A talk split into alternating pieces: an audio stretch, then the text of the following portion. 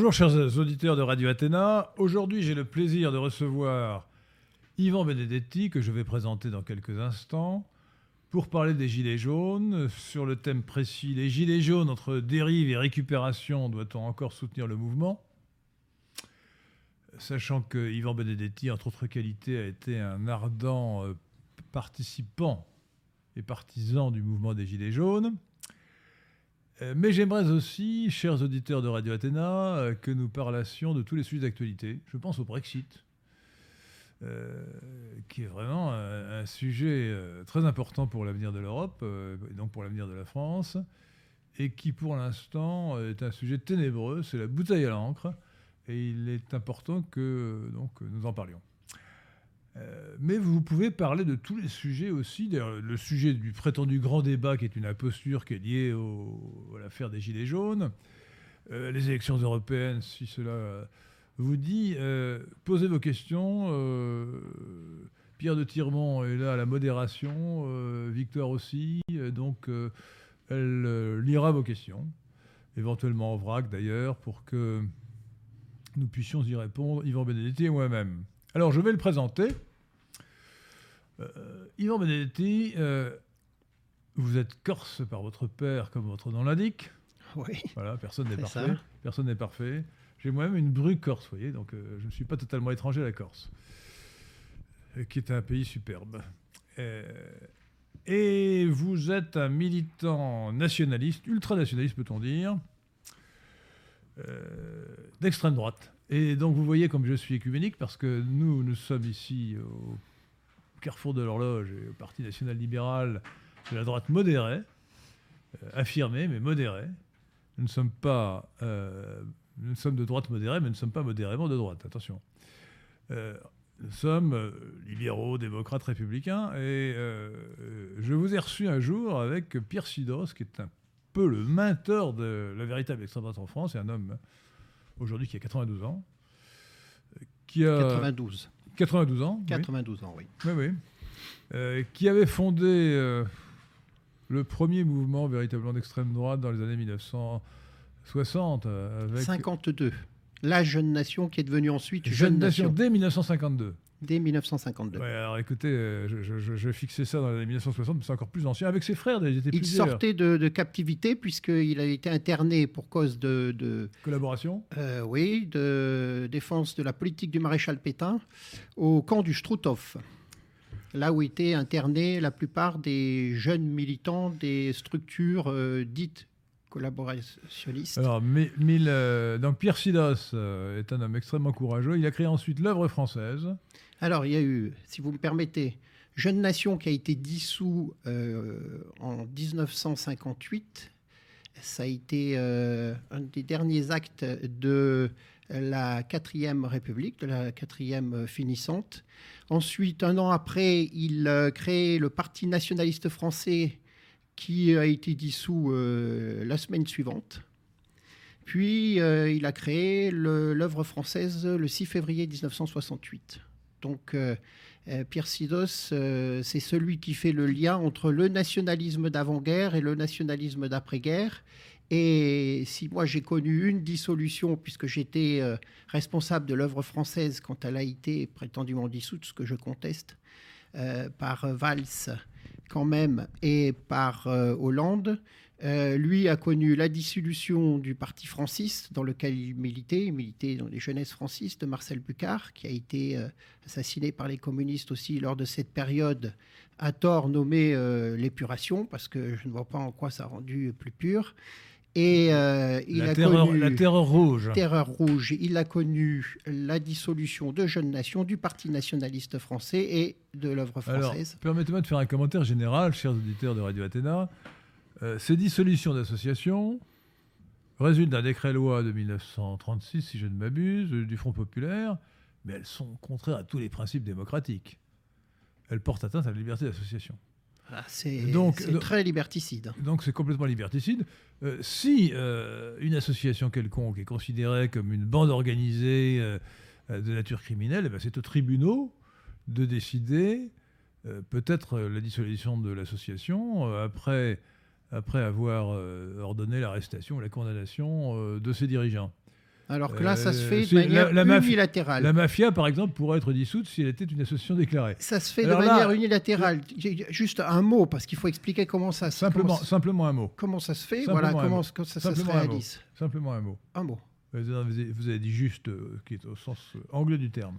Donc vous devez une pièce, une pièce pour le cochon. Là, je, je- je vais vous dire, dernière fois que j'étais passé sur Radio Courtoisie, j'ai rempli le petit cochon. C'est moi qui vous ai invité. Eh oui, bien Je vous ai sûr. invité Vous avec Pierre Sidos. Le sujet, c'était. Le seul à, être- à m'avoir invité, après avec, avec Martial Bild, oui, à l'époque. Le, le- le sujet, le sujet, c'était faut-il interdire l'extrême droite? Et évidemment, j'ai dit que non. Et Je- que non. Donc, euh, ça se fait de manière unilatérale. C'est un bureau qui, qui est de manière très hypocrite euh, nommé euh, le Bureau des libertés publiques. Donc, c'est le numéro 10 des au- au libertés ministère de publiques. l'Intérieur. Au ministère de l'Intérieur, qui, dit, euh, qui vous convoque en disant on a décidé de. Voilà, le gouvernement et le président de leur République a décidé de vous dissoudre parce que vous êtes des opposants politiques. Voilà les- de quoi on vous accuse. Qu'est-ce que vous avez à dire? Donc, euh, vous répondez. On s'en contrefiche, on vous interdit, décret présidentiel, c'est terminé. Alors, il s'agit donc d'un- d'une mesure administrative de dissolution des associations, prise en effet par décret, euh, contre laquelle, évidemment, on peut faire un, un recours pour excès de pouvoir devant la justice administrative, le Conseil d'État, euh, qui généralement. euh, très bien. Une alors, petite euh, pièce, j'avais au- oublié, au- autant au pour moi. passage, Autant pour moi, que- parce que je vais. je- encore un petit mot, et là. Je rappelle au passage, je fais une parenthèse, je fais une parenthèse que l'un des anglicismes les plus répandus, c'est d'employer l'adverbe juste dans le sens de simplement. Simplement. Alors, juste ne veut pas dire simplement. Concernant le Conseil d'État, puisque nous avons fait un recours euh, euh, devant le Conseil d'État, on en a fait deux. On a fait un, un recours en urgence et un recours au fond. Celui qui dirigeait à l'époque le Conseil d'État, c'était Jean-Marc Sauvé, Ouais. qui était le, le vice-président du Conseil d'État, puisque le président du Conseil d'État, je crois, c'est le, le- c'est- c'est c'est purement euh, euh, formel, administratif. le, c'est le ministre, le ministre de la, de la Justice. mais c'est formel. C'est formel. Donc le, le Conseil d'État a été dirigé par Jean-Marc Sauvé. Et quelle est la particularité de Jean-Marc Sauvé qui présidait l'institution qui devait euh, statuer sur la conformité de l'interdiction de l'œuvre française? Jean-Marc Sauvé dirigeait le bureau des, des libertés publiques en 1990 et c'est lui qui avait instruit le dossier qui a conduit à l'interdiction du journal de l'œuvre française Le Soleil sous Jox.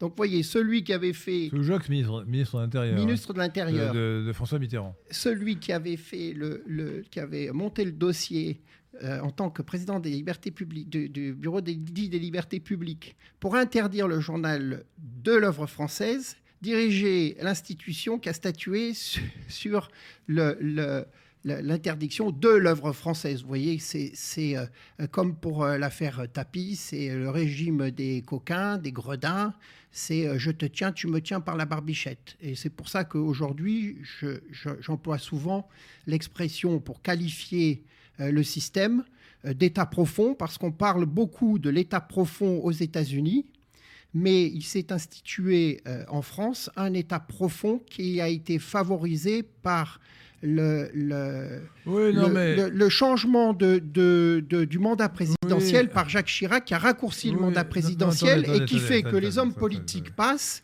mais Euh, que ceux qui dirigent restent. Non, non, mais attends, pour constituer ce qu'on appelle un état Yvan profond. Benedetti, vous mélangez deux sujets.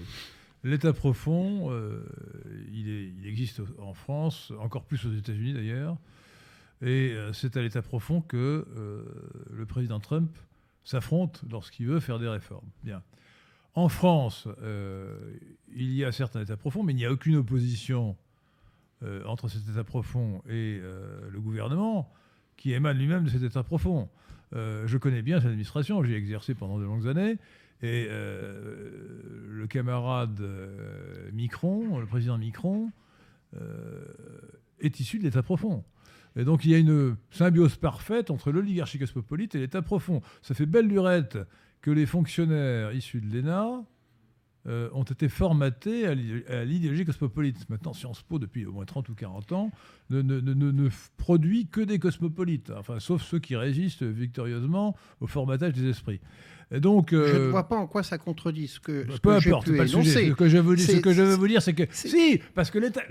Il y a un État profond, euh, énarchique, euh, Le euh, sujet n'est- en et l'occur- en oligarchique et médiatique, quoi. En le- Donc le- voilà. Alors que certains pensent que ce sont les hommes politiques qui dirigent. Et Mais que- non, le su- Voilà. donc, euh, En l'occurrence, en l'occurrence, ça n'est pas l'État profond qui est le plus important, c'est l'oligarchie cosmopolite qui, qui s'appuie sur l'État profond et qui, a- et qui décide de vous intéresser. En l'occurrence, c'est le gouvernement, c'est une décision politique qui, se- qui, qui s'est imposée à Rien vous. ne nous empêche et en- d'égrener en- en pleine les différents. Rien ne nous empêche d'égrener les différents euh, alors- étages de, de- de- du pouvoir oligarchique.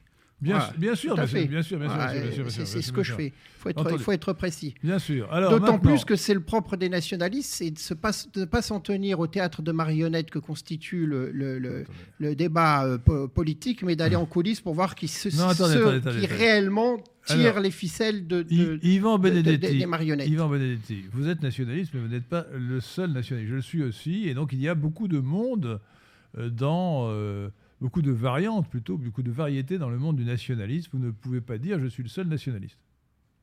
J'ai dit ça? Non. J'ai dit que vous devez- dit vous- ça J'ai dit que vous ne devez pas, vous devez pas le Je ne risque pas, je ne suis que le maillon d'une longue chaîne Non, historique je vous parle pas de votre de la famille nationaliste qui, qui, je qui, vous dis euh, que votre qui est née dans la contre-révolution. Donc nous sommes, nous Eh sommes bien- très nombreux, heureusement, nous sommes très nombreux dans la famille nationaliste, passé, je- présent je refuse et encore votre- plus à Je venir. refuse votre définition du nationalisme, définition étroite. Moi, j'ai une définition large. Pour moi, De Gaulle était nationaliste. Oui, mais ça, on- on- on- Toute nous, personne. Nous connaissons nos, nos, Toute personne qui. nos, Non, nos attendez. nuances. Et là- et là-dessus, elles sont plus, plus que nuancées parce que euh, aujourd'hui, nous sommes le, le 11 mars. Donc, euh, c'est l'éphéméride. attendez, attendez. 11 mars. Non, non, je- pourquoi je vous parle du 11 mars? C'est parce attendez, que le perdons pas 11 notre mars temps avec ce 1900 sujet historique. le 11 Revenons mars à l'actualité. Le que je 11 veux- mars 1963 était euh, assassiné euh. Jean-Marie Bastien-Thierry, auquel, de- auquel je tiens à rendre hommage parce que le nationalisme, c'est vers l'avenir, fidèle au passé. Mais vous bien- ne pouvez pas être tourné vers l'avenir si vous n'êtes pas fidèle au passé. Je suis, Alors, c'est- je c'est- suis fidèle au passé voilà. de la France, mais pas forcément fidèle euh, à, ces événements particuliers dont vous Ah, parlez. moi, je le suis. Eh bien- de Gaulle avait rejeté d'un geste euh, la grâce de Jean dire- en disant euh, celui-là au moins il pourra en faire un héros. Mais c'est pas le sujet, Moi, écoutez, je moi ne- j'en fais un héros. J'en fais un héros. Donc vous me parlez de De Gaulle, je vous parle de Jean-Bastien Thierry. Chacun ses références, c'est tout. S'il vous plaît. Écoutez, l'importance historique de De Gaulle pour la France dépasse celle de Bastien Thierry, quel que fût le- les mérites propres de Bastien Thierry. Si, Et, la- et la valeur personnelle de cette si de vous m'invitez pour pour, pour- dire du bien de De, Gaulle, c'est pas la rien, je ce n'est pas le je sujet. dis, ça sert à rien, quoi. Un gars qui, s'est- qui est enveloppé dans les drapeaux français euh, à, à plus de, de Attendez, sang est-ce français. que nous pouvons revenir au sujet C'est c'est pas un nationaliste. Un nationaliste n'a pas de sang français sous les mains. Hein Alors écoutez, c'est une question de définition. Euh, nationalisme vient de national et qui vient de nation. Donc euh, c'est une question de définition. Comme disait euh, le grand Vilfredo Pareto, les mots sont des étiquettes pour désigner les choses. Il faut en politique essayer de prendre des étiquettes et des, noms qui soient appropriés autant que possible pour le combat politique. Je pense que face, face à l'oligarchie cosmopolite et à la superclasse mondiale qui veulent nous détruire, il faut il vaut mieux adopter une définition large du nationalisme. Toute personne qui se réclame de la nation, qui veut défendre la nation contre euh, les ennemis de la nation, peut être qualifiée de nationaliste. De ce point de vue, euh, ça ne se réduit pas à l'extrême droite. Il y a toute une droite nationaliste qui aujourd'hui peut-être euh, est, moins nombreuse qu'elle n'était, mais qui incluait tout le mouvement gaulliste lorsqu'il était vraiment gaulliste. Voilà.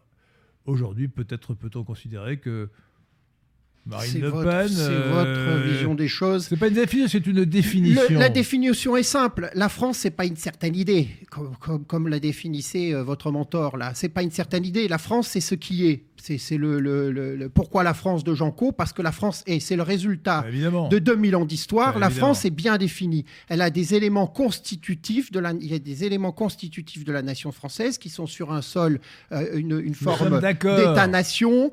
euh, euh, de, euh, Nous sommes d'accord. avec euh, comme élément constitutif la chrétienté depuis le baptême de Clovis, une ethnie, la, la- race blanche européenne, et la, race blanche européenne n'existe pas. Il y a une race caucasoïde, il n'y a, pas de blanche européenne. souffrez, souffrez qu'on n'ait pas votre vocabulaire. Donc la Mais- France mais a a, pas- des éléments bien définis. Quand on défend la France et quand on est nationaliste, on défend la France, on défend les éléments constitutifs de la nation française. Et c'est pas le BHV. On va pas faire ses courses. Moi, je prends la chrétienté et toi, tu prends la race. Moi, je prends la forme souveraine de, de, de, de, l'État euh, et l'État-nation et toi, tu prends la francophonie. Non, le nationalisme, c'est tout cela.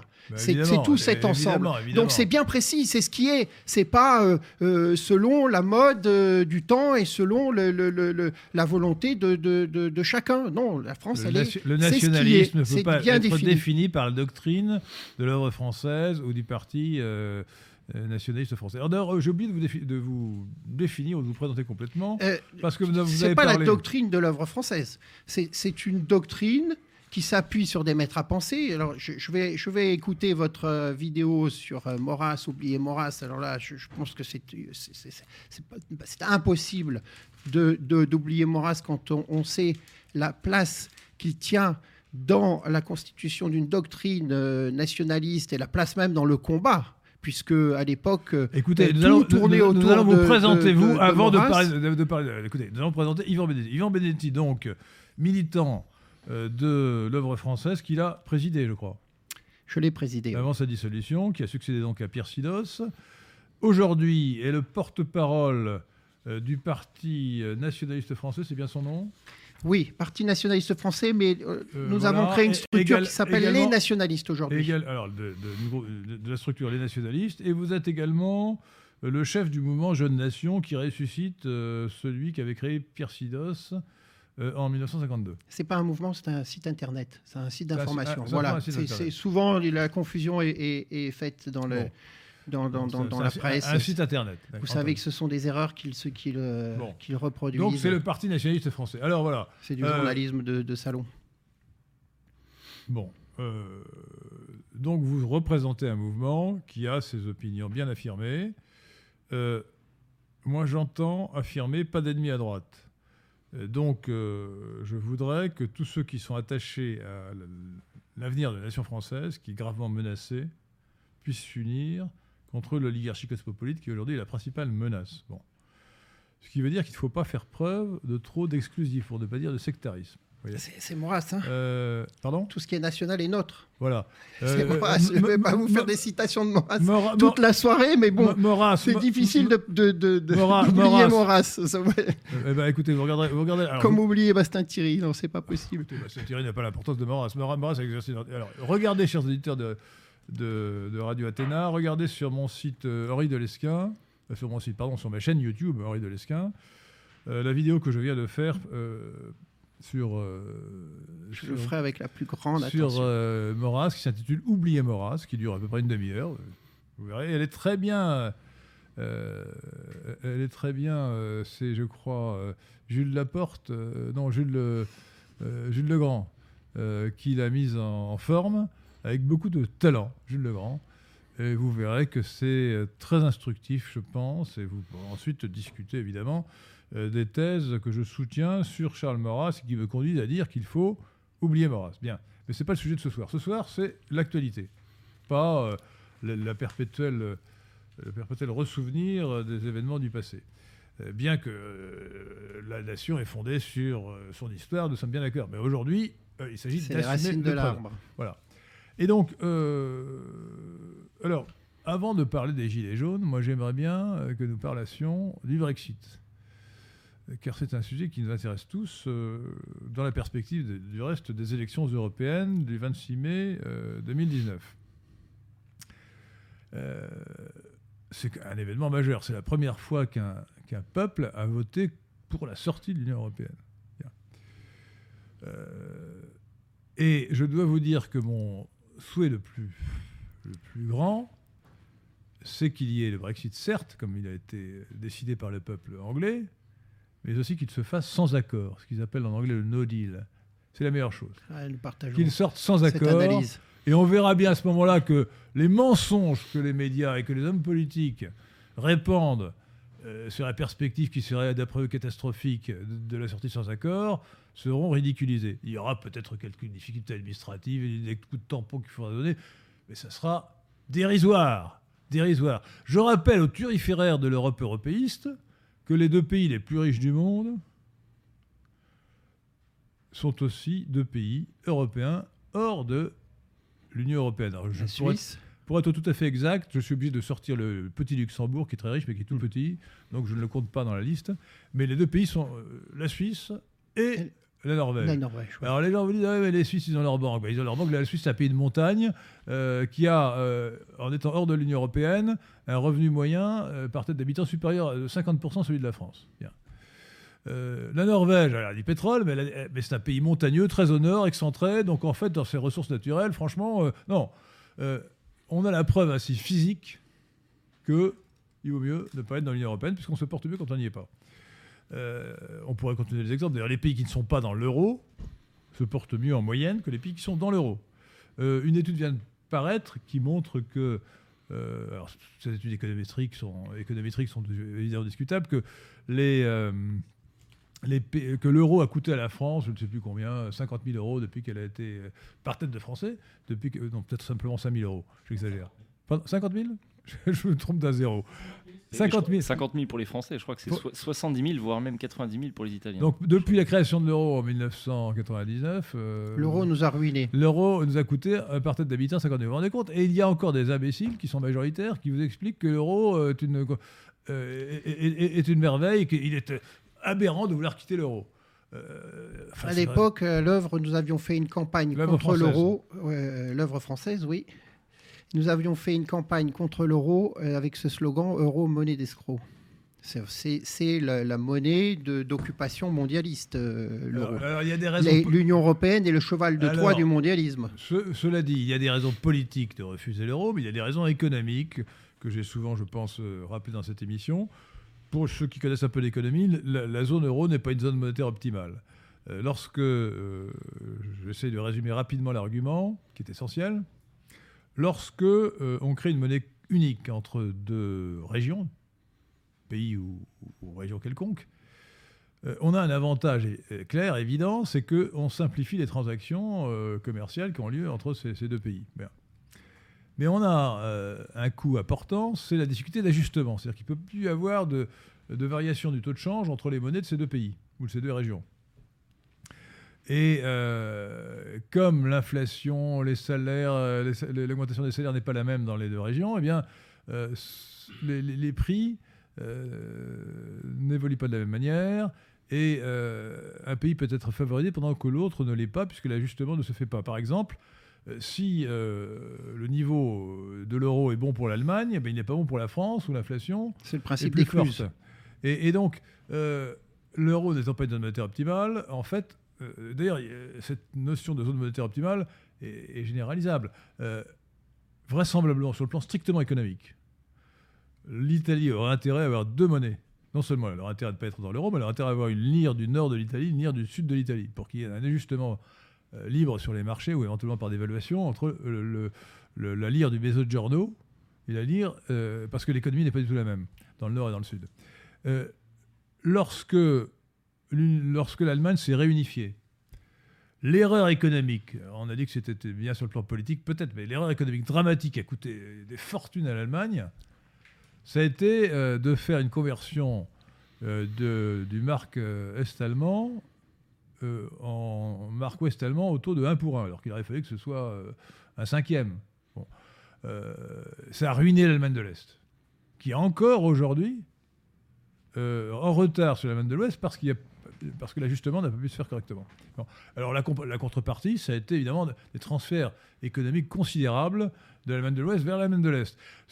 Pour qu'il y ait une zone monétaire optimale, il faut qu'il y ait mobilité des facteurs de production, les capitaux, mais aussi les hommes, ce qui se fait difficilement, par exemple, entre deux pays comme l'Allemagne ou la France, puisque les Français ne parlent pas beaucoup allemand, les Allemands ne parlent pas beaucoup français.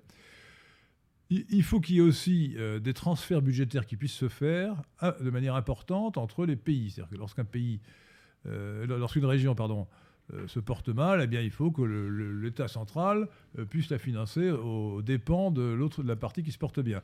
À l'intérieur de la France, c'est ce qui se passe entre bah, profit de la Corse, par exemple. Hein, je vous signale. et profit d'autres régions de, de, France. En Corse, il y a la continuité territoriale. Bah, par exemple, eh qui, coûte extrêmement cher. et et, alors, en fait, ça ne peut pas se faire au niveau européen, puisque euh, l'État fédéral européen, qui est euh, enfin, l'État supranational européen, qui théoriquement n'est pas supranational, mais qui est en pratique, euh, représente 1% du PIB, enfin reçoit 1% du PIB. Alors que les prélèvements obligatoires en France, c'est 46% du PIB, du premier intérieur brut du revenu national. Donc vous voyez que la péréquation que peut faire l'Europe euh, est très insuffisante pour que l'Union européenne puisse être une zone monétaire optimale, pour que la zone euro puisse être une, puisse être une zone monétaire optimale. Bon, j'arrête là l'argumentation euh, oui, parce qu'il y, a l'argumentation économique, et, je suis heureux. Euh, moi, je ne suis pas un spécialiste des questions financières, donc je suis heureux de ces, de, ces, économiques et financières. donc, je suis heureux de, de euh, de cela, mais euh, c'est aussi un pilier de notre souveraineté. Bien sûr. Et, euh, et France, Français, tout ça, ça racine dans la même histoire. Et moi, je, pense beaucoup à l'histoire, beaucoup à l'histoire. Je crois que le, franc a été créé par Jean Lebon. Ou, oui. voilà, donc c'est pas. Ça s'appelait longtemps la livre, je la livre, c'est pas. C'était la livre, en fait, la livre tournoi. Et, euh, euh, donc c'est un pilier de notre souveraineté. Et, euh, le cosmopolitisme, le mondialisme, qui, veut, qui veut, détruire les, qui veut détruire les nations, et ça a été exposé par Edmond Rothschild qui a dit le verrou qui doit sauter les nations, a utilisé ce moyen, la destruction de nos frontières avec Schengen, la destruction de, de notre monnaie, les lois de 73 qui nous obligent à, à lever des fonds auprès des, des banques privées. Euh, et, euh, étrangères. Et à mesure que l'euro nous a, nous a appauvris, eh bien, cette, euh, cette finance internationale qui est dans des mains privées s'est enrichie avec une dette qui n'a cessé et qui ne cesse d'augmenter aujourd'hui. C'est très vrai. Alors, et ça ne date pas d'hier parce que dans un, dans un livre qui, qui, qui fait beaucoup controverse,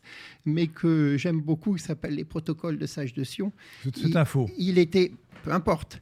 Ah bah si ça importe, c'est info. Peu, peu importe. on vous, avez, vous avez des livres, vous avez des livres qui parlent de la question, de cette question-là, qui sont, euh, je ne sais pas moi, les livres d'Hervé Rissen qui qui, euh, qui exposent euh, les faits de manière directe, et puis vous avez des livres qui utilisent des, des subterfuges. En tout cas, pour un livre qui est faux, qui a annoncé la fin de notre monnaie, la fin de nos frontières, je trouve que ça s'est bien réalisé. Donc, bien évidemment, c'est pas c'est pas le compte rendu du congrès sioniste qui s'est tenu à Bâle en 1897. Par contre, ce qui est dénoncé, c'est une politique, euh, une politique euh, mondialiste, cosmopolite, qui, qui, euh, qui s'applique point par point. Donc, oui, non, non, mais que, ce soit un bon résumé de, l'idéologie et du plan. Donc, pour, pour la conclusion de tout ça, bien évidemment, il, faut, il nous faut, et c'est d'ailleurs c'est d'ailleurs nous ce que nous avons annoncé tout de suite euh, après le 17 novembre comme... Euh,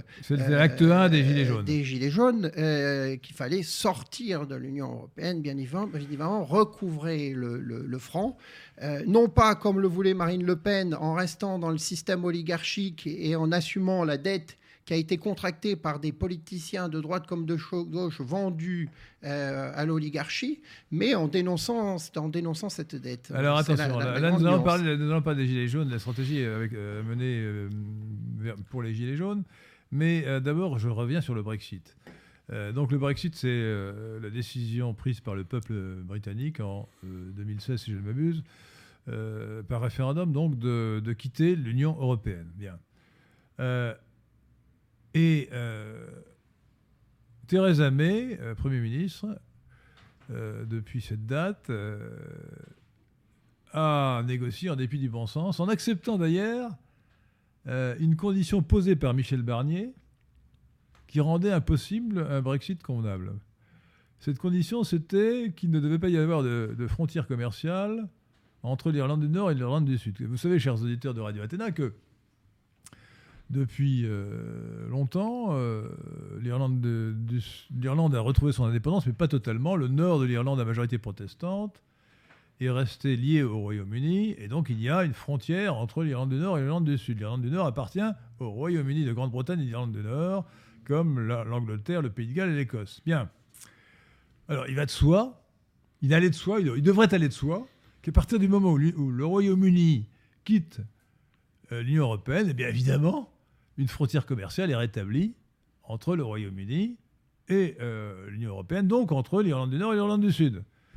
Et euh, comme ça déplaisait aux Irlandais du Sud, euh, et comme ceux-ci ont dit Ah, mais non, mais les accords du Vendredi Saint qui ont mis fin à la guerre civile au Nord impliquaient qu'il n'y eût pas de frontière entre le Nord et le Sud, donc il faut que vous nous fassiez un traité de Brexit qui ne rétablisse pas une frontière entre le Nord et le Sud de l'Irlande.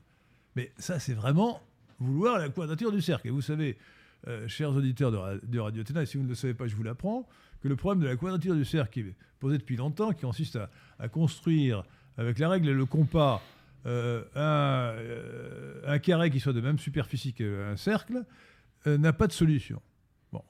Bon, si vous connaissez un peu les mathématiques, je crois que c'est une démonstration du 19e siècle qui a démontré ce qu'on appelle la transcendance de pi, c'est-à-dire que pi n'est pas un nombre, rationnel. 3, 14, euh, oui, euh, c'est bien ça, je, parle sous, le contrôle de, Thierry Marin. Je crois que c'est la transcendance de pi qui explique que euh, la quadrature du cercle est, un, est une solution, est un problème sans solution.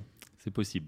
Ah, vous n'êtes pas sûr, oh. Moi, j'ai une, formation de. Vous êtes ingénieur, vous me décevez. J'ai une formation euh, de. Ah oui, mais je, moi, je me rappelle ça. Donc voilà. En mathématiques, puisque j'ai fait maths, maths P, mais enfin bon, c'est pas. Sachez, la quadrature du cercle. Il y, a, il, y a quelques, il y a quelques années. La quadrature du cercle, ben moi aussi. Euh, je, suis entré à l'X en 1968, donc euh, ça fait quand même quelques années. Bon, donc. Ça, ça m'impressionne. Donc. Moi qui ratais les arts et métiers, je suis impressionné par les alors, polytechniciens. Alors, Bastien Thierry était un polytechnicien.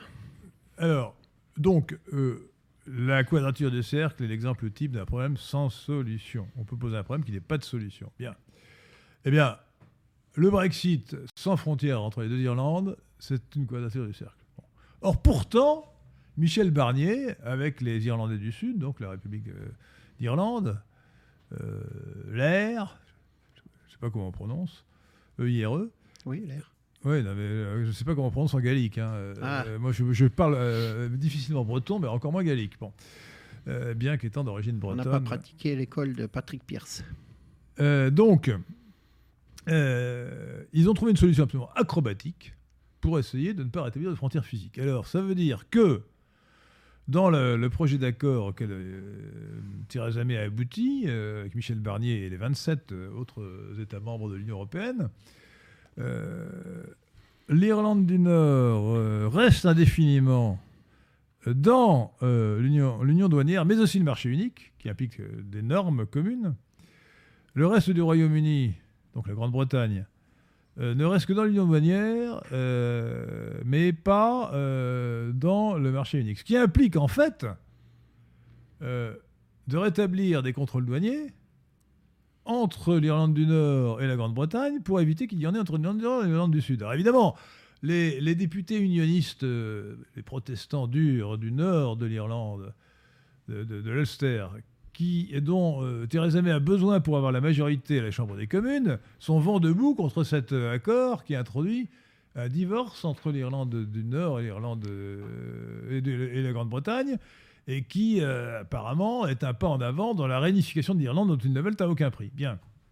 Plus, plus, largement, le problème, et là c'est une quadrature du cercle, c'est de faire appliquer un traité, euh, une décision nationaliste, c'est-à-dire recouvrer la souveraineté en quittant l'Union européenne, euh, et, cela étant, en étant appliqué par des cosmopolites dont la première d'entre elles, Theresa May, parce que c'est un agent du cosmopolitisme qui règne euh, à, Bruxelles, au sein de cette tour de Babel que constituent euh, le Parlement et les institutions euh, dites européennes.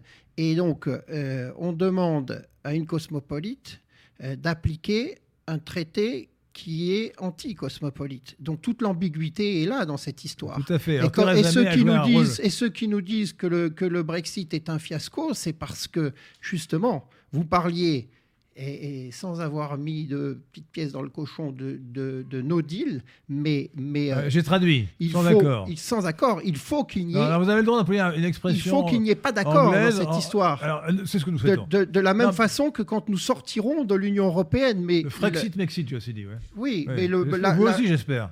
Comment? J'ai dit le Frexit-Mexit. J'espère que vous aussi, vous êtes euh, partisan du Frexit. Moi, je suis partisan, bien évidemment, de, de sortir de l'Union européenne. vous, le dites en français, la sortie, la sortie de la France de l'Union européenne. Et, j'ai toujours dit, depuis euh, Maastricht, euh, et on s'était euh, durement battu lors du, du, référendum de, de Maastricht, que de toute façon, les nations historiques se referont sur l'explosion de, cette entité totalement artificielle euh, qui n'est basée sur, euh, sur euh, rien, ni histoire, ni identité, ni, ni souveraineté, euh, les, nations historiques se feront sur l'explosion inéluctable de l'Union européenne, comme, l'Union soviétique a, implosé, s'est faite sous elle. Et de la même façon,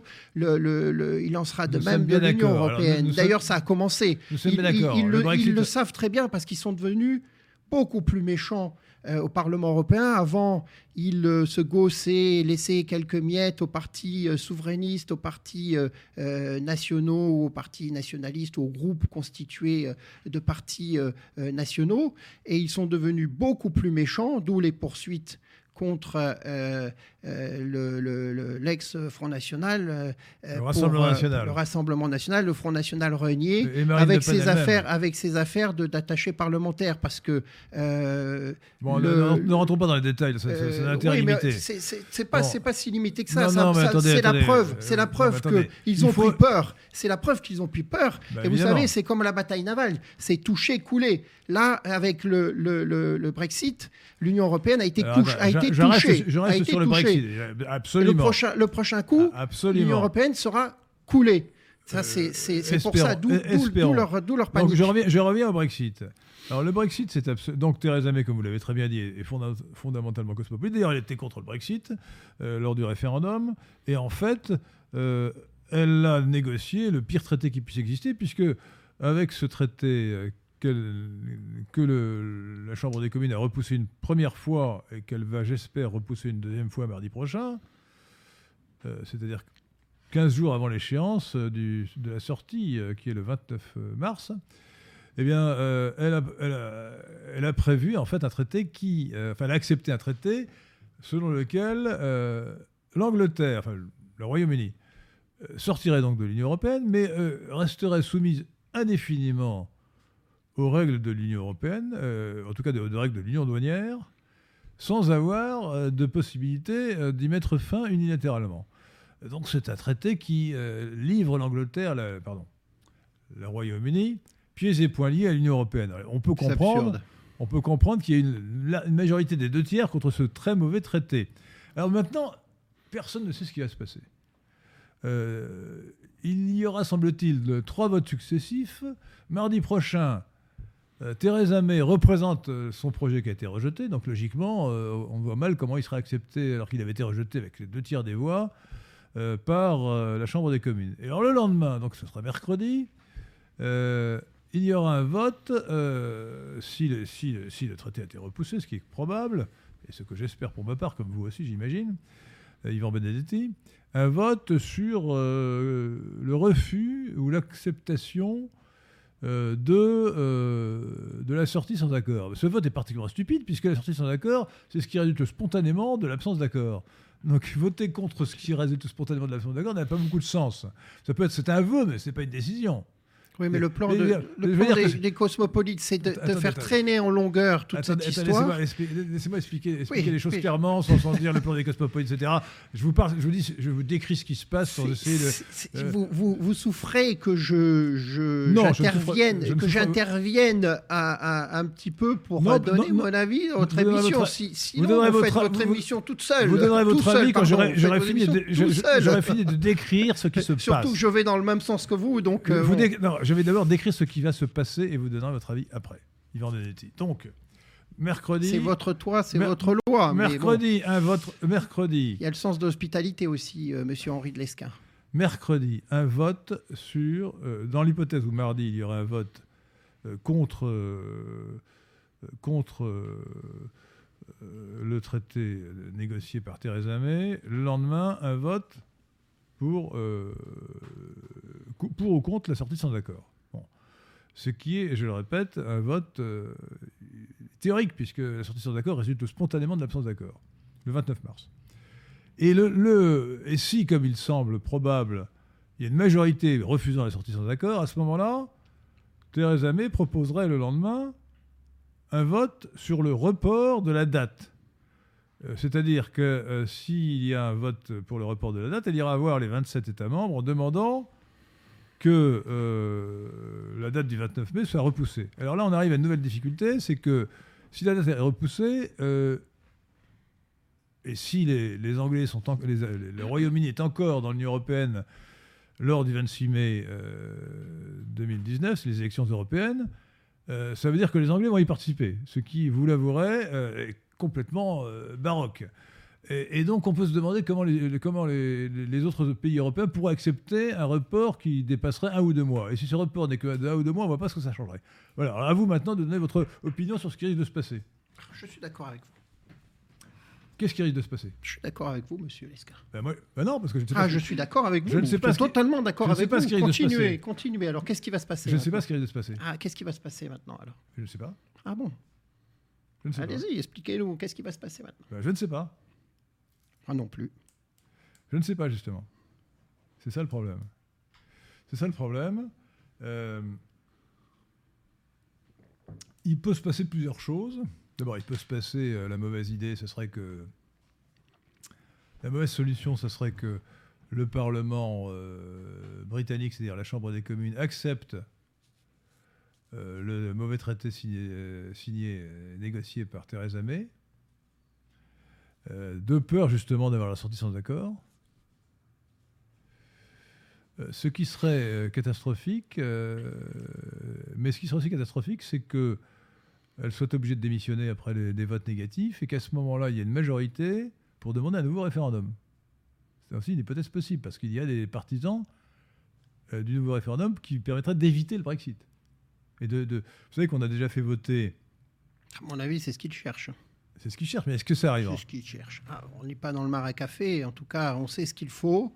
C'est euh, qu'il n'y ait pas d'accord. On sait ce qu'il ne faut pas faire, c'est-à-dire faire appliquer des, une politique euh, nationaliste par euh, des cosmopolites. De toute façon, c'est la, vieille querelle que, que, définissait Barès, la vieille querelle entre les nationalistes et les cosmopolites. Donc c'est une politique nationaliste, elle doit être appliquée par les nationalistes. point final.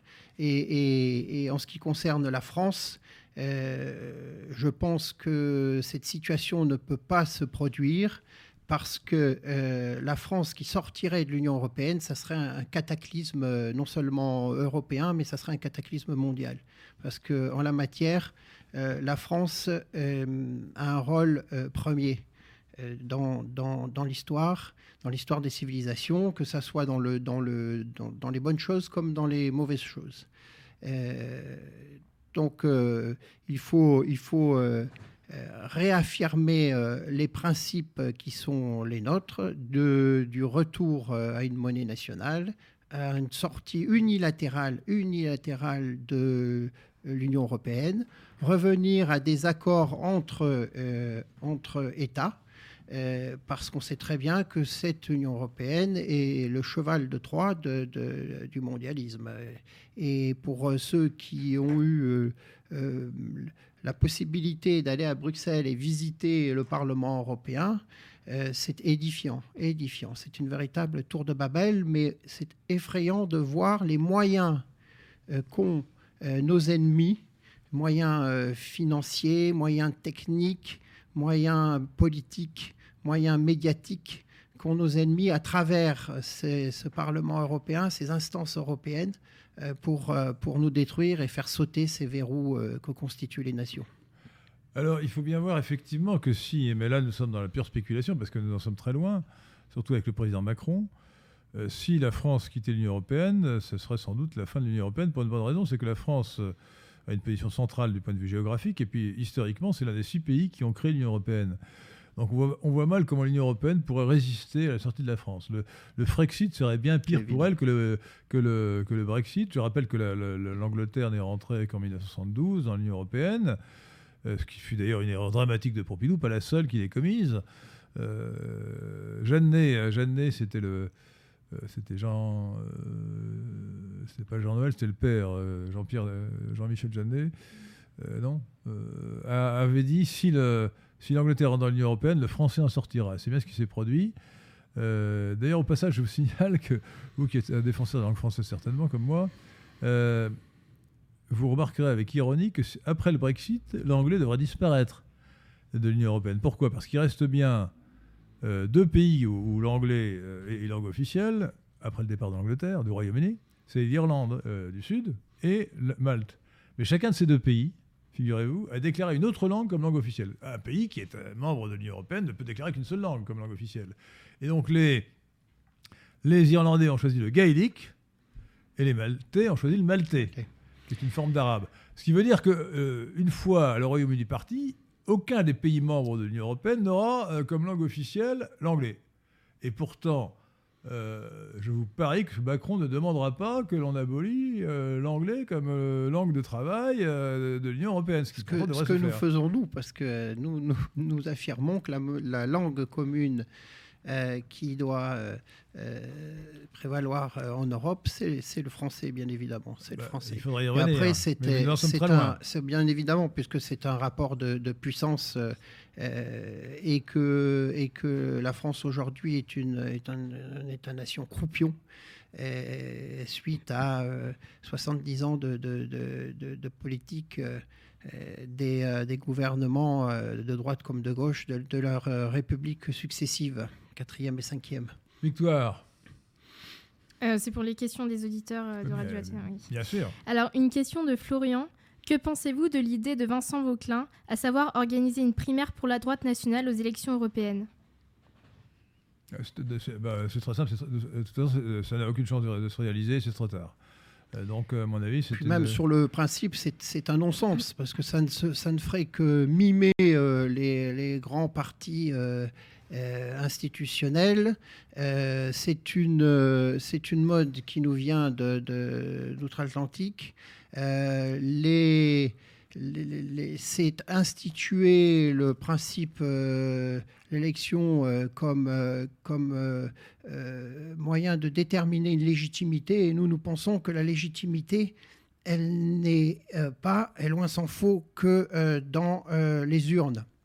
En plus, une primaire, c'est euh, ces, facteurs de division. Il n'y a qu'à voir euh, tous les, partis qui, la pratiquent. C'est faire rentrer la guerre civile.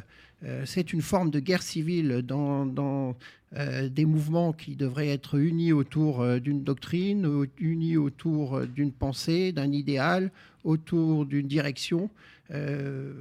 c'est loufoque. Alors très concrètement, l'expérience des primaires pour la présidentielle de 2017 euh, n'est pas très favorable à ces primaires. Prenons d'abord les primaires euh, du parti euh, Les Républicains, ex-UMP, ex-RPR.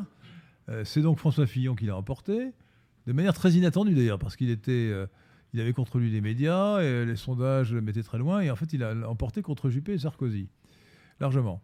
Ne parlons pas de Copé qui a eu 1% des voix. Parce qu'il avait votre soutien, donc. Ah, peut-être, ça, a été utile. Euh, mais il a eu mon soutien aussi pour le, premier tour de, l'élection présidentielle parce qu'il me paraissait le seul qui put battre euh, Macron. Et, euh, et puis parce qu'il avait le moins mauvais programme des 11 candidats. Mais ce qui s'est révélé, ce qui a été très inattendu, c'est que alors que théoriquement, les primaires devraient avoir comme vertu de, de sélectionner le meilleur candidat. Eh ben, une fois qu'il eut gagné la primaire avec toutes les difficultés que vous savez, ben, François Fillon s'est révélé totalement nul, incapable d'animer euh, sa campagne, et il s'est laissé démolir euh, de manière extrêmement facile par l'affaire Pénélope, qui est une affaire de, de corps de cul sans aucun intérêt. Bon, donc il a été très mauvais. Prenons alors le, cas socialiste est encore pire. Euh, les socialistes ont exercé une primaire. Alors là, au second tour de la primaire socialiste, c'était Valls contre Hamon. Hamon. Eh bien, Hamon euh, a eu 6% euh, des voix, si je ne m'abuse, enfin, un résultat ridicule. Il a à la présidentielle, oui. il, a gagné, gagné, gagné la primaire, il a 6% des présidentielles. Et, et l'un et l'autre, les deux finalistes de la primaire socialiste, ont quitté le Parti socialiste. C'est hallucinant. Euh, Hamon est parti pour créer son propre parti. Alors, bah, en plus, il a, on, est, on nage dans le ridicule. Il a créé un, un parti qui Génération. a un nom euh, en écriture inclusive, génération.s. et avant, c'était la date de, de, de, totalement ridicule. C'est ridicule. Totalement ridicule. Et, et, euh, et quant à Valls, attendez, c'est un scandale qu'il faudrait quand même que tout Français, qu'il soit peu ou prou nationaliste, devrait souligner, ce qu'on ne fait pas. Ah Manuel Valls est un métèque comme Madame Hidalgo, au sens étymologique du terme, c'est un étranger. Un Espagnol. Moi, j'aime beaucoup les Espagnols. Un étranger non assimilable. J'ai un, quart, j'ai un, quart de sang espagnol. ma, grand-mère était très assimilée. Mais euh, lui, euh, il, il, est Premier ministre de la France pendant combien de temps? Trois ans, non? Trois ans. Eh bien. Ministre de l'Intérieur ministre de l'Intérieur. Premier ministre. Premier ministre. Ministre de l'Intérieur qui dissout un mouvement qui existait avant même qu'il ne soit français l'œuvre française. Bon, non, non, pas ça. Eh ben, euh, pas ça, mais si, moi je vous le dis, ça, bien sûr. un mouvement qui incarne, qui incarne, qui incarne l'œuvre française, qui incarne la légitimité française, et le premier métèque venu peut, peut eh comme bien, ça, le premier ministre Manuel Valls, qui donc, qui donc, qui avait la double nationalité, qui était quand même Premier ministre, qui serait extrêmement choquant, eh bien, est allé ensuite se présenter aux élections municipales euh, en Espagne pour devenir maire de Barcelone. Il a d'ailleurs peu de chances de, le devenir, mais c'est quand même hallucinant que l'ancien Premier ministre de la France, que l'ancien chef du gouvernement français, soit candidat à la mairie de Barcelone, qui est une ville espagnole. Enfin, c'est incroyable. Et personne, euh, personne ne, souligne le scandale. Vous avez, vous avez raison de dénoncer le scandale. Euh, personnellement, j'ai dit que euh, je le poursuivrai même en, enfer et il est prévu que euh, il faudrait fasse... et vous ne pourriez pas le poursuivre en enfer parce qu'il faudrait que vous, vous y suissiez vous-même. Oui, oui, je, ferai pense pas que vous y serez. Je ferai simplement un, petit passage pour lui régler son compte.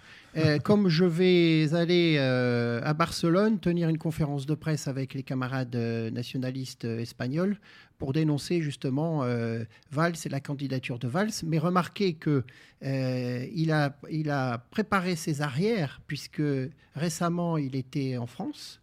Il a participé à la manifestation contre euh, un prétendu antisémitisme à Lyon avant d'aller au stade pour assister au match entre Barcelone et, Lyon, au, match de, de, de, de, balle au pied. Et euh, ensuite, ensuite, le lendemain, il était au dîner du CRIF, l'inévitable dîner du CRIF, bien euh, évidemment. Qui est, encore un scandale, qui est encore un scandale.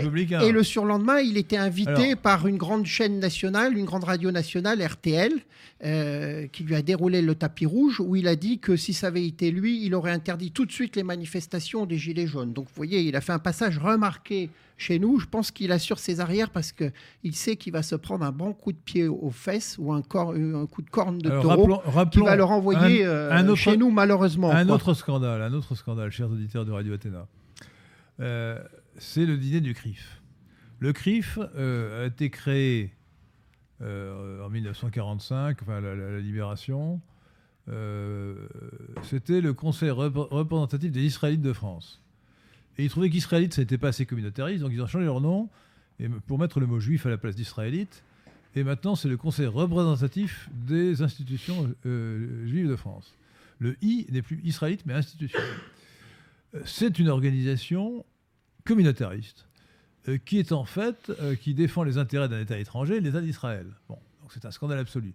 Pendant longtemps, les ministres, et a fortiori le président de la République, ont eu le bon goût de ne pas aller dans le dîner, euh, au dîner annuel, du CRIF. Aujourd'hui, tout le monde s'y presse, enfin tout le monde, tous les dirigeants politiques s'y pressent.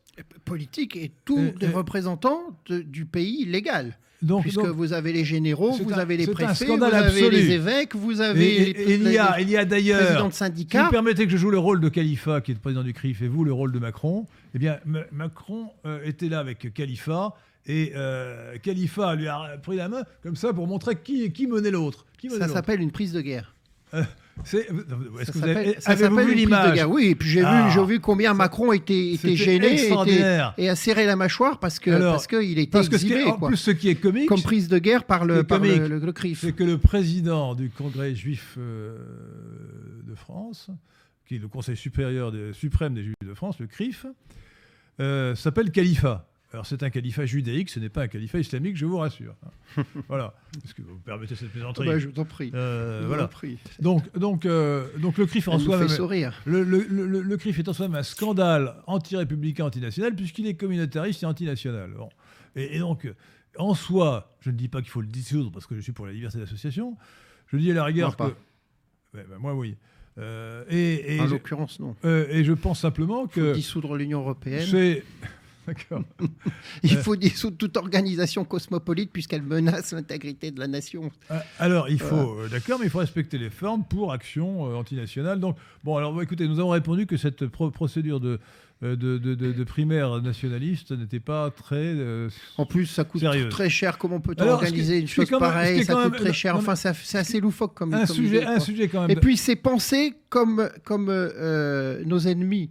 C'est- C'est-à-dire, ce ce n'est pas pensé en tant que nationaliste, en tant que Français qui veulent recouvrer, rétablir la France, mais c'est pensé dans le cadre du système avec les- le, le fonctionnement du système, les moyens du système. Euh, Alors, c'est- il faut quand même reconnaître qu'aux États-Unis. C'est un non-sens. Faut quand même. Alors, ce qui est étonnant, mais. Et euh, euh, Vauquelin est un ami, je, je le lui dirai, puisque nous sommes ensemble samedi à Lyon au Forum de la Nation, que j'organise depuis 25 ans, et, euh, et, je l'ai invité justement pour qu'il nous parle de ça, et vous voyez qu'on peut débattre tout en restant, partageant une même amitié nationaliste. Alors, euh, ce qui est quand même très frappant, c'est qu'aux États-Unis, les primaires ont permis la percée d'un d'un dirigeant populiste, à savoir M. Trump, qui a gagné l'élection présidentielle ensuite, alors qu'au départ, lors du premier sondage des, primaires américaines pour le Parti républicain, il y avait 12 candidats, je crois, et euh, Trump était donné à 1% dans le premier sondage. Mais il a gagné. Bon, il a gagné en tapant sur les candoles qu'on appelle là-bas les cucks et en, permettant à l'autre droite, l'alt-right, pour les, gens qui parlent anglais, de taper sur euh, les, les cox, les, les candoles. Voilà. Euh, alors, euh, donc, euh, encore une question ou deux, et puis nous allons reprendre Oui. le, le débat pour parler des, des gi- vraiment des gilets jaunes. Justement, une question sur les gilets jaunes, peut-être que je la pose après. Non, allez-y maintenant, tant pis. Une question de Lucas Vérando. La récupération des, gi- des gilets jaunes par les cosmopolites est-elle une défaite pour la droite?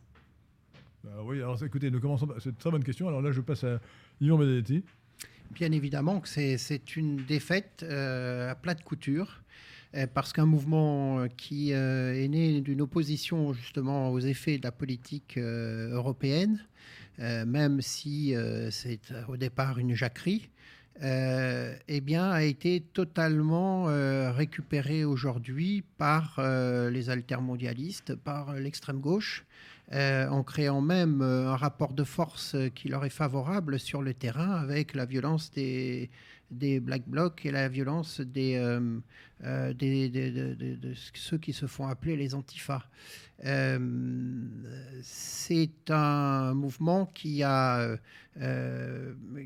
qui- était comme le- le- le- le- les sables mouvants, c'est-à-dire qu'on ne peut rien construire dessus, bien évidemment, sans colonne vertébrale, avec des meneurs qui euh, ne sont pas structurés politiquement, et on a vu peu à peu euh, leur dérive, puisque euh, certains, ont, comme vous l'avez euh, justement analysé dans une vidéo, ont été récupérés par Macron via, via Tapi, qui essaye de, de, de, de sauver, de sauver les meubles euh, en allant, euh, en servant de, de, de bouée de sauvetage à, à Macron, après avoir été un soutien ardent de Sarkozy.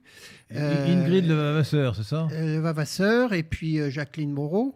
Il y a ceux qui ont été récupérés par la, France insoumise et l'extrême gauche, le NPA, c'est-à-dire les Nicole, Fly, qui se fait appeler Fly et puis Drouet.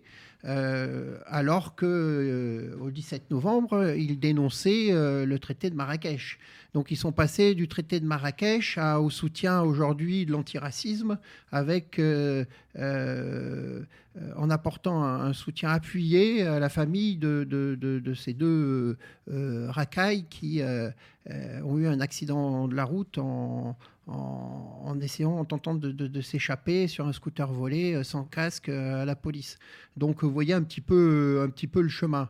Euh, bien évidemment, c'est ce que nous analysons, nous, comme des révoltes. Les révoltes qui sont stériles, alors que les révolutions, la révolution nationale en l'occurrence, seraient salvatrices.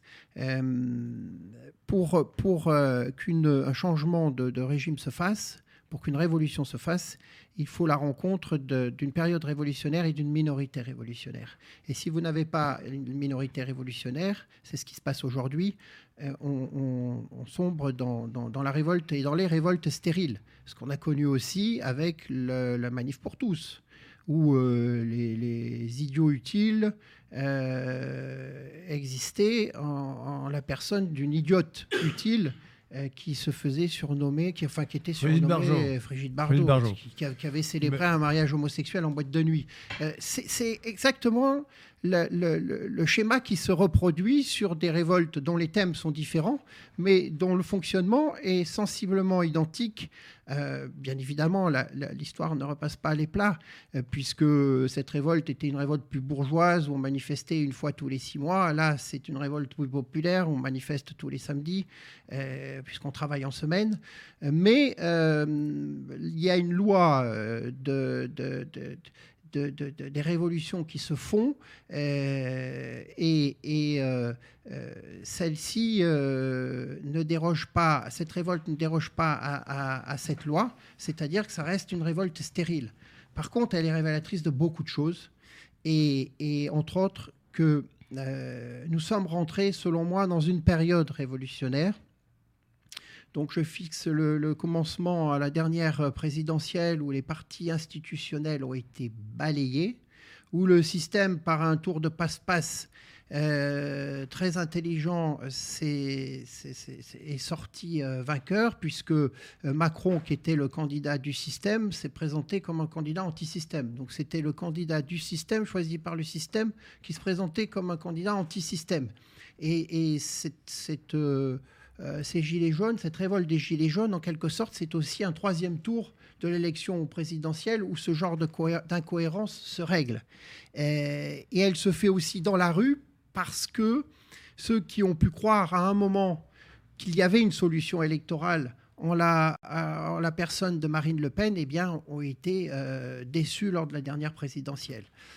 donc, pour ma part, je, je. Alors, il y a cet aspect-là, c'est-à-dire des partis institutionnels qui ont été liquidés, une forme de contestation anti-système, où euh, justement euh, toutes les, les, composantes de l'État profond ont été contestées, que ce soit la finance avec euh, Rothschild, que ce soit les médias avec ces manifestations et ces violentes manifestations contre BFM, TV ou Europe 1, euh, et puis contre, euh, contre euh, les politiques du système en général.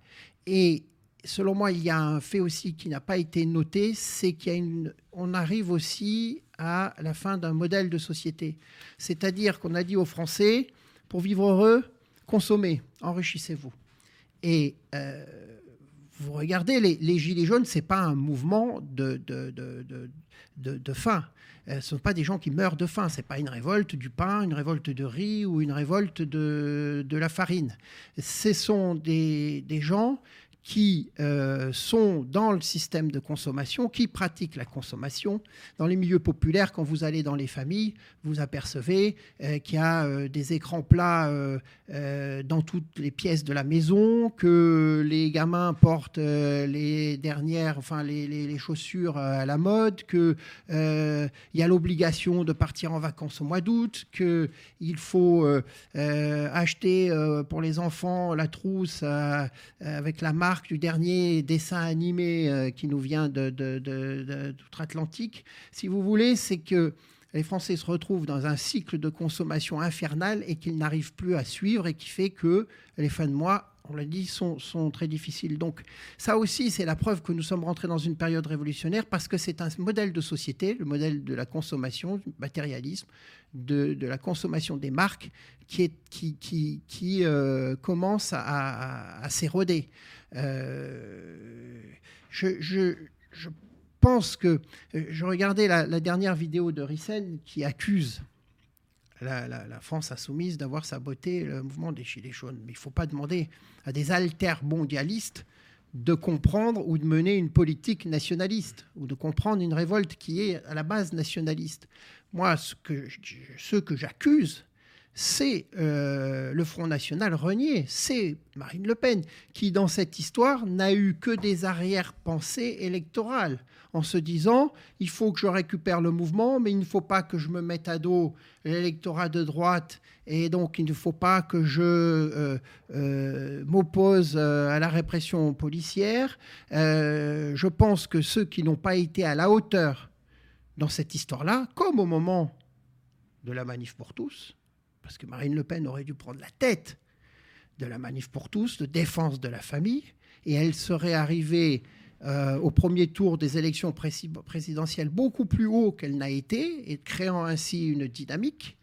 mais euh, elle devrait être aussi à la tête de cette révolte, elle aurait dû être à la tête de cette révolte du défense du travail parce que ce sont les, piliers de notre politique, le travail, la famille, en attendant la, révolution nationale de, la patrie, du, rétablissement de la France. Donc, euh, euh, il est urgent, et là je vous rejoins, euh, quand vous dites que tout ce qui est national est nôtre, et il est urgent de créer, pour le moins, une convergence de lutte entre tous les nationaux. et, avec toutes les, toutes les, nuances, tous ceux qui sont, toutes les forces qui sont euh, anti-système. Je sais que là-dessus aussi, euh, nous ne sommes pas d'accord, il n'y a pas que sur De Gaulle, puisque j'ai organisé une grande réunion le 19 janvier pour un acte des Gilets jaunes, ce qui était un fait nouveau. Il y a eu des réunions de choir, mais les, manifestations de, des Gilets jaunes ne se faisaient que dans la rue. Mais il est important à certains moments, de prendre du recul et, d'avoir une position politique et de réfléchir sur les événements. Donc, euh, moi, je considère que ceux qui se disent de la dissidence, qui, qui est euh, une forme surprenante d'ailleurs du combat, parce qu'ils veulent appliquer le nationalisme à des populations qui sont déracinées, ce qui est, ce qui est un non-sens.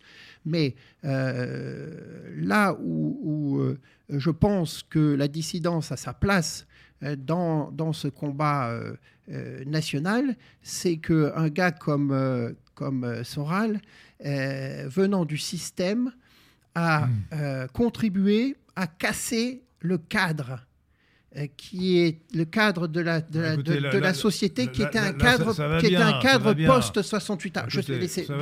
Laissez-moi laissez juste terminer. je sais que vous n'êtes pas d'accord. Laissez-moi laissez terminer. Qu'Alice travaille pour la nation. Mais ça, mais ça c'est insupportable. Je ne peux pas vous laisser dire une bêtise pareille. Ça, c'est du... C'est absurde. Des anathèmes. Écoutez, moi, je vais vous dire. Je vais vous dire, ça part d'un constat simple, d'un constat très simple écoutez. Eh ben, écoutez, oui, un constat, un constat très simple. Je fais beaucoup de réunions militantes, énormément de réunions militantes. Je ne suis pas euh, euh, un homme de, à tort peut-être, des, des, des, YouTube, des réseaux sociaux, des choses comme ça. Euh, je fais beaucoup de rencontres militantes. Et, quand, et dans le cadre de ces rencontres militantes, je demande toujours aux personnes qui sont là de me raconter un petit peu leur, leur passé. Euh, leur passé militant. Et souvent, je suis confronté à des gens qui ont été dégrossis par euh, Soral et Dieudonné. C'est un fait. C'est un fait.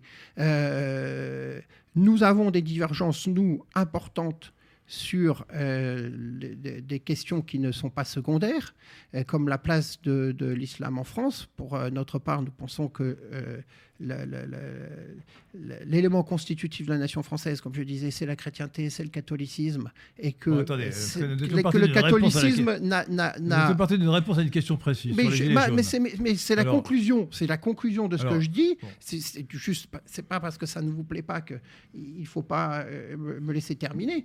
C'est Euh, parce que vous, extra- je vous parle- ne répondez pas à la question, vous parlez d'autre chose. Si, je, je parle, je parle à la question. Je dis qu'il faut créer un pôle nationaliste.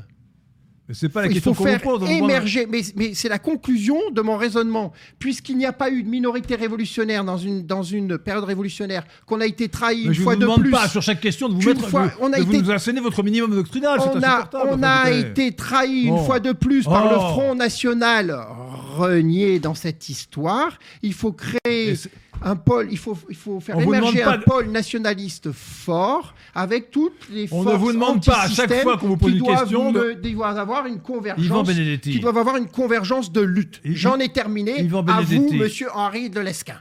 Yvan Benedetti, on vous demande J'ai terminé, à allez-y, je vous en prie, à je chaque vous en prie. question de, de, de nous asséner votre. de- Je n'assène rien du tout, c'est logique. Je dis que l'échec, on part d'un constat, il y a un échec.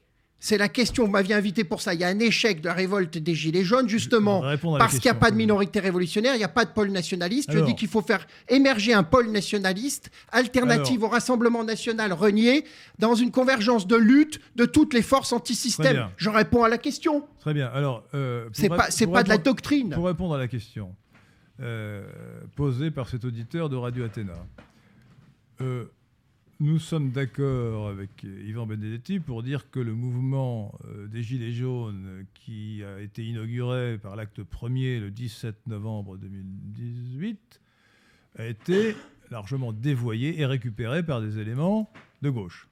Bien. Alors, en particulier par des éléments qui sont plus euh, collectivistes et marxistes euh, que, que cosmopolite, c'est-à-dire par la France insoumise, le Parti communiste, l'extrême gauche. Alors, on peut citer d'ailleurs euh, un certain euh, Rodriguez, je crois, c'est Rodriguez, celui qui a perdu son œil, euh, qui s'est affiché le point levé à côté euh, de Besancenot. Ils se sont tous affichés le point levé. Le point levé à côté de Besancenot. Tous les idiots utiles. Alors, il faut. Euh, bah, c'est pas un idiot utile, c'est un, mili- un militant d'extrême gauche. Euh, c'est pas ce qu'on appelle un idiot utile, c'est un militant d'extrême gauche. Non, non, c'était pas le cas au départ. Bah, en tout cas, maintenant, il est récupéré. Euh, s'il n'était pas au départ, Rodriguez, maintenant, il est, il est récupéré. Donc, on a affaire au départ à un mouvement euh, de France et de souche, essentiellement. Spontané, créé grâce aux réseaux sociaux, grâce à au goût des Français euh, chassés des banlieues de l'immigration euh, et qui se retrouvent dans ce qu'on appelle la France périphérique, mais en fait, c'est la France des Français de souche chassés des banlieues de l'immigration euh, qui ont besoin de leur voiture pour aller travailler. C'est ça, là, concrètement, ce qui s'est passé. Et qui ont réagi contre une hausse de l'impôt. Cette révolte fiscale dont est parti le mouvement des Gilets jaunes a été complètement dénaturée, puisque au lieu d'en faire, au lieu de continuer sur ce chemin, eh bien, euh, l'extrême gauche, la France insoumise, le Parti communiste, etc., a massivement investi le mouvement pour euh, d'abord tenir les manifestations, chasser les éléments qui n'étaient pas euh, de son avis. En particulier, je pense que les éléments de droite comme Yvan Benedetti ont, été, subi- ont subi la. Il y a une rencontre un peu explosive Le- avec des, des militants d'extrême gauche. Oui, C'est moins qu'on d'extrême puisse dire. Le Alors, 1er décembre. Et alors, de plus, les médias, les Mais j'ai pas médias, été le seul. hein. les médias ont donné la parole à des porte-paroles euh, autoproclamés euh, qui euh, ont systématiquement tiré le mouvement vers la gauche. De deux manières, c'est l'objet de la, la vidéo dont, dont vous avez bien voulu parler, Pierre Bonetti, c'est-à-dire le double tentative de récupération qui maintenant est plus qu'une tentative, qui est à moitié réalisée. Euh, D'une part, l'extrême gauche, donc, et d'autre part, euh, les macroniens, euh, avec euh, cette Ingrid Levavasseur qui explique qu'il faut absolument lutter pour l'Europe, l'européisme, lutter pour l'écologie, pour la transition, la transition énergétique. Donc, une personne qui reprenait les mots d'ordre du mouvement La République en marche. Donc on voit mal comment, dans ces conditions, le mouvement pouvait rester fidèle à ses origines.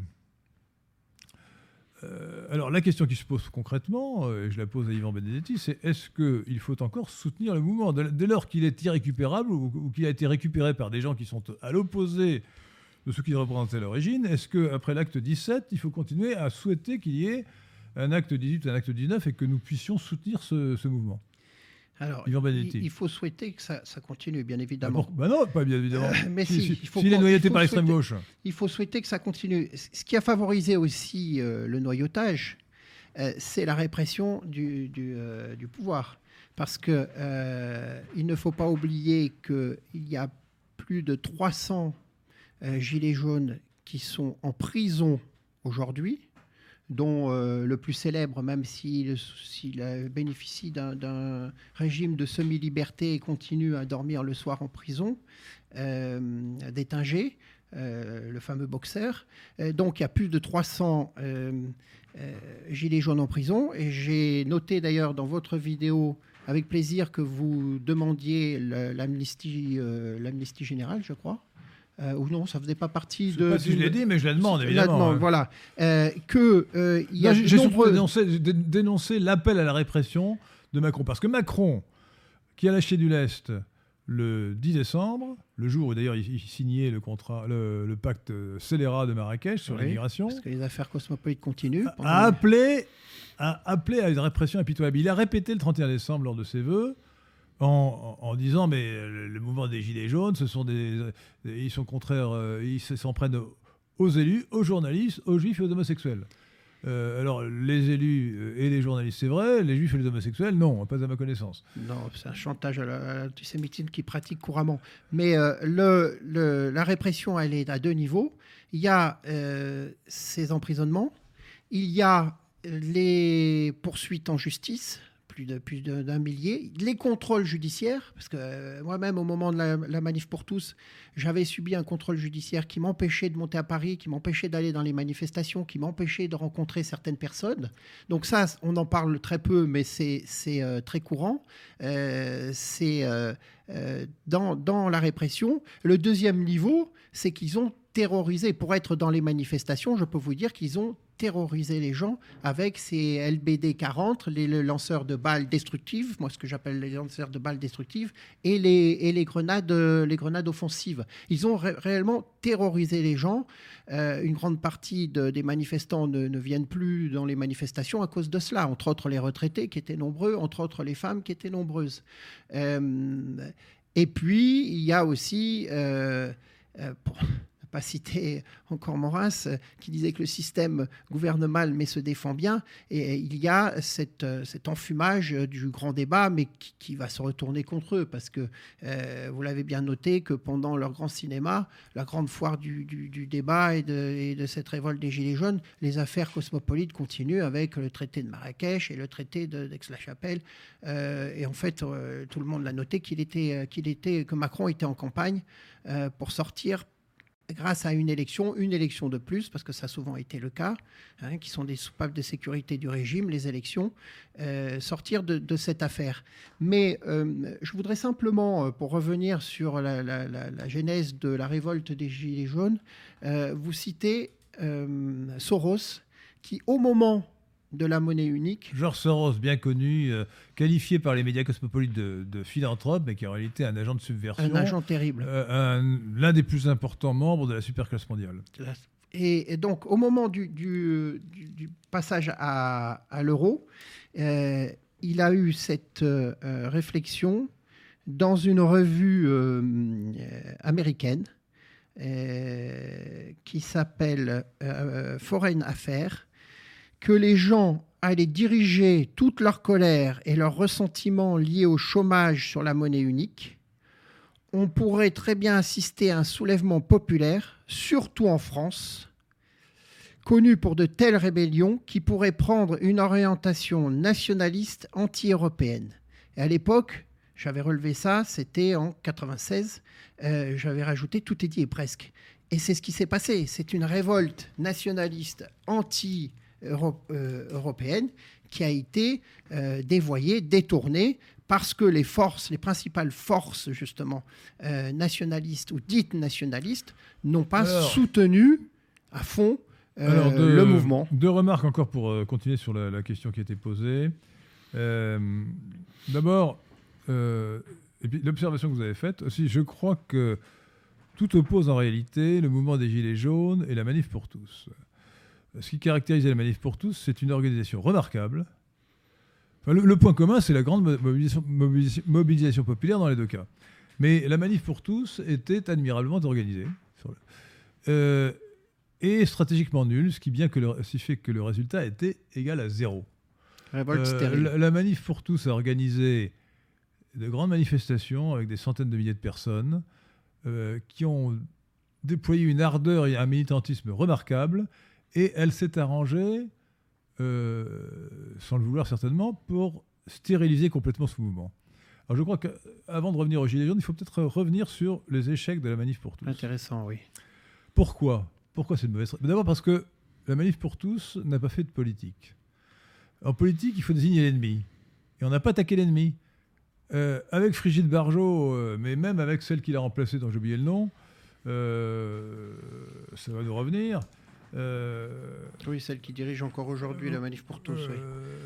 Ludivine de la Rochère. Ludivine de, la Rochère, qui, est, qui, qui, est bien sous tout rapport, mais qui est nulle politiquement. on n'a pas attaqué l'ennemi. On n'a pas attaqué violemment l'ennemi. et puis, on a oublié une chose essentielle sur le plan métapolitique, c'est que le cosmopolitisme est un tout et qu'on ne peut pas attaquer euh, l'oligarchie cosmopolite sur un point sans l'attaquer sur tous les autres points.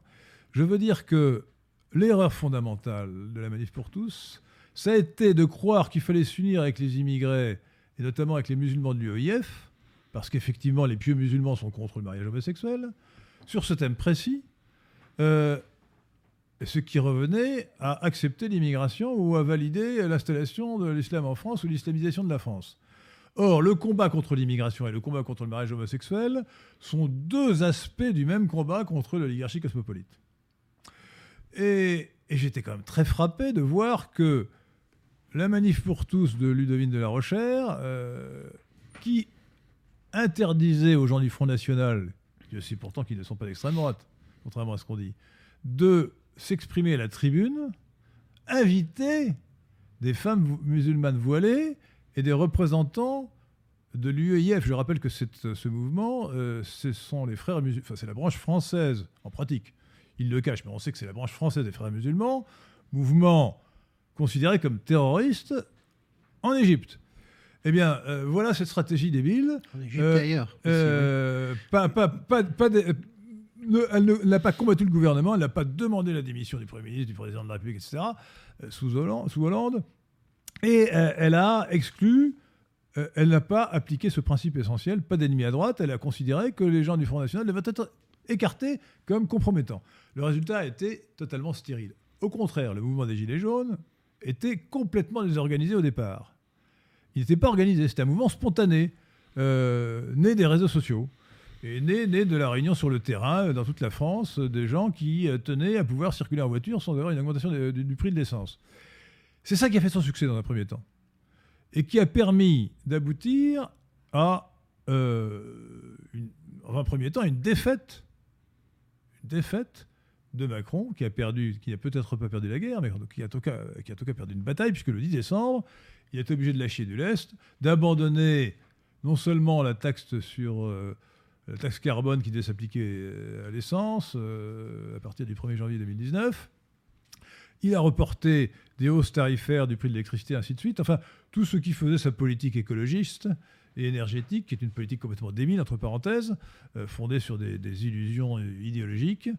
Euh, et donc, ça a été un succès. Incontestablement, euh, le mouvement des Gilets jaunes a obtenu ce résultat concret.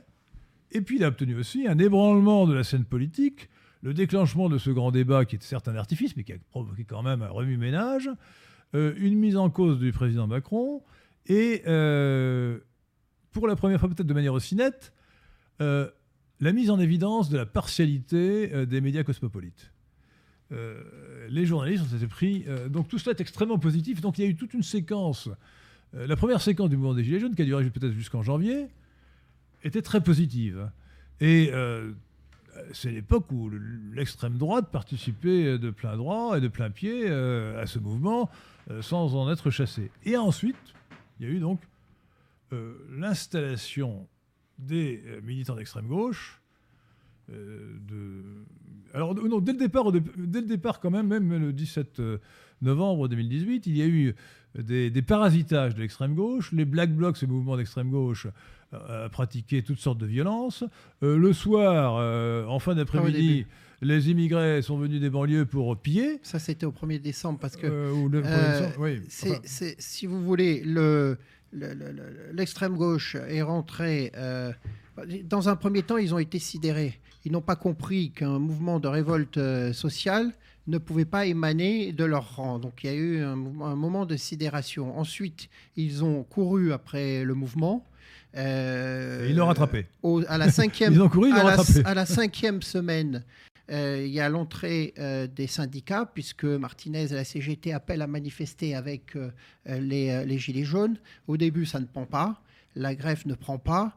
Euh, je me souviens d'ailleurs avoir euh, manifesté, il y avait les militants du NPA qui étaient à côté de moi pendant tout le, le NPA, c'est le nouveau parti anticapitaliste, c'est l'extrême gauche trotskiste. De hein. Besançon, trotskiste, qui était là, mais c'était comme une verrue dans le cortège, ça, prenait, ça, ne prenait pas. Ensuite, les, la, répression euh, venant, la dérive des, euh, euh, meneurs se, faisant, eh bien, ils sont partie prenante aujourd'hui de ce mouvement, mais, mais comme ils le font habituellement dans la lutte euh, contre, euh, dans les luttes euh, habituelles syndicales de terrain. Sauf que cette fois-ci, ils endossent un gilet jaune et que les gilets jaunes authentiques de cet esprit justement national où il y avait beaucoup de drapeaux nationaux qui devaient devenir d'ailleurs drapeau blanc-rouge qui devaient venir de la Coupe du Monde, je pense. d'ailleurs, ils sont allés direct l'Arc de Triomphe, ils ne sont pas allés à Place de République, Place République, là où la gauche habituellement, euh, dans le dernier mouvement le, plus visible avait été Nuit debout, se réunit euh, à chaque contestation. Non, on est allé sur l'Arc de Triomphe, c'était profondément national. Euh, avec ces, répressions, avec la dérive des, des, meneurs qui n'ont aucune ossature politique, eh bien, peu à peu, le les, manifestations euh, dans les grandes villes, parce que euh, pas qu'à Paris, euh, se sont transformées dans des cortèges habituels qu'on peut voir le 1er mai ou ces, jours-là. Mais il ne faut pas leur laisser l'esprit de ce qu'est la révolte des Gilets jaunes, justement. Mais on peut mener une fronde de manière, nous allons manière un peu différente. comme, par exemple, vous, vous avez ceux qui se, se, font appeler, ceux qui se, dénomment les euh, gilets jaunes constituants. Qui, qui, se sont regroupés au départ euh, autour de, de Chouard. Mais ce sont des militants qui, euh, lors des actes, vont devant tous les lieux représentatifs de, de, l'oligarchie euh, dominante et qui, euh, devant la banque Rothschild, et qui, devant la banque Goldman Sachs, et qui, devant le FMI, et qui, devant le Brief, et qui, etc., etc., euh, pour dénoncer... Ça, c'est très bien. Pour dénoncer les, les, les ceux qui, qui font, euh, constitue cet État profond au service de l'oligarchie euh, cosmopolite. Donc, c'est pas fini cette forme de contestation. ce qui est très Mais elle a, elle a évolué. Donc, il ne faut pas laisser le. Si, si on est obligé de laisser la rue à ceux qui sont plus habitués à la pratiquer que nous, c'est-à-dire l'extrême gauche, qui, ont des bataillons entiers de, de, de, de traînes savates, de, de punk à chiens, qui sont dans toutes les ZAD, les disséminées sur les territoires, qui sont dans tous les, les, les, squats. Vous savez, ce sont autant des gens qui, lors de manifestations, euh, il s'est passé quelque chose de très important. il ne faut pas leur laisser ce terrain-là. Il s'est passé quelque chose de très important et de très révélateur. Il faut prendre le terrain politique. qu'il y a eu, il y a eu parce qu'on n'a pas le terrain de la rue. on n'a plus le terrain. Il y a eu des émeutes à Grenoble à la suite euh, de l'accident mortel qui a atteint deux racailles qui avaient volé un scooter et qui fuyaient devant la police. Alors, c'est un événement comme il s'en est produit de nombreuses fois depuis 10 ou 20 ans. À chaque fois, d'ailleurs, c'est le même phénomène et, j'appelle les auditeurs de Radio Athéna sur. J'appelle leur attention sur la signification de ce phénomène. Euh, qui montre bien que les banlieues d'immigration sont des corps étrangers. Euh, pourquoi? Parce que c'est toute la population d'un quartier qui prend parti d'un délinquant. Qui prend d'un délinquant. Euh, il me semble que si j'apprenais qu'un délinquant de mon quartier était tué accidentellement en étant poursuivi par la police, je ne serais pas, je ne prendrais pas le parti du délinquant qui a volé un scooter, qui donc est un voleur. Bon. Euh, eh bien, ces gens-là, les gens des quartiers, donc des immigrés, halogènes, euh, se lèvent en masse contre l'État français, contre la légitimité que représente la police de l'État français qui poursuit des voleurs, des gens qui ont commis un délit, sous prétexte que ces gens-là, euh, les, deux, gars, les deux racailles ont été tués dans, l'accident de voiture, écrasés par un camion, et déclenchent une émeute générale en mettant le feu aux voitures. Je rappelle, je rappelle que dans le, code pénal français, à l'heure actuelle, c'est 10 ans de prison pour un incendie volontaire. Jamais on ne l'applique. Il y a des milliers de voitures qui sont brûlées chaque année. Jamais les coupables de ces crimes ne sont condamnés comme ils le devraient. C'est-à-dire, euh, peut-être pas 10 ans de prison, enfin quelques années de prison. Si on, si on, appliquait la loi, euh, certainement il y aurait moins de voitures brûlées. Bon, alors ce qui est très frappant, c'est deux choses. D'abord, euh, la différence entre l'attitude de la police à Grenoble et contre les Gilets jaunes. C'est scandaleux, c'est-à-dire que nous avons une police française qui tape sur les Français, Français de souche, et qui est d'un laxisme incroyable, une bienveillance illimitée à l'égard des halogènes. C'est comme si les Français étaient devenus étrangers dans leur propre pays. Voilà le pouvoir que nous avons aujourd'hui. Ils tapent sur les, sur les Français de souche euh, et ils se, ils se couchent en fait, euh, ils se, ils se résignent à laisser euh, les banlieues brûlées, enfin les quartiers de l'immigration brûlés, sans intervenir. On n'a pas vu de LBD, flashball en anglais, euh, de lanceurs de balles de défense utilisés contre, les, contre les immigrés à Grenoble. C'est une politique délibérée. Une politique délibérée. On a, bien vu de, toute façon, on a bien vu de toute façon dès le début du, mouvement des Gilets jaunes, euh, il y a eu des ordres de répression violente de la part oui, mais les du, Français du gouvernement. Je l'ai dit. Et aujourd'hui, c'est pas le, gouvernement, le président. Vous vous, présentez. le président des gouvernants, des gouvernants. Le président, la, non, le président. La difficulté à laquelle nous sommes, nous sommes confrontés, c'est que comment euh, voulez-vous que des gilets jaunes authentiques ne répètent pas les slogans euh, des, de l'extrême gauche, c'est-à-dire tout le monde déteste la police dans les manifestations, quand l'on voit comment certains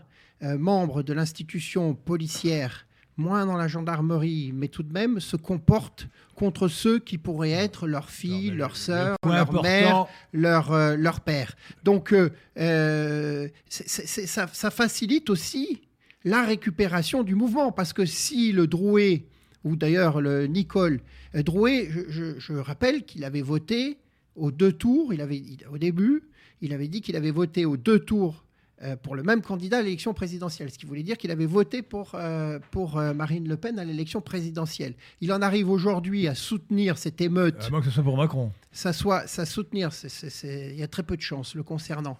c'est impossible.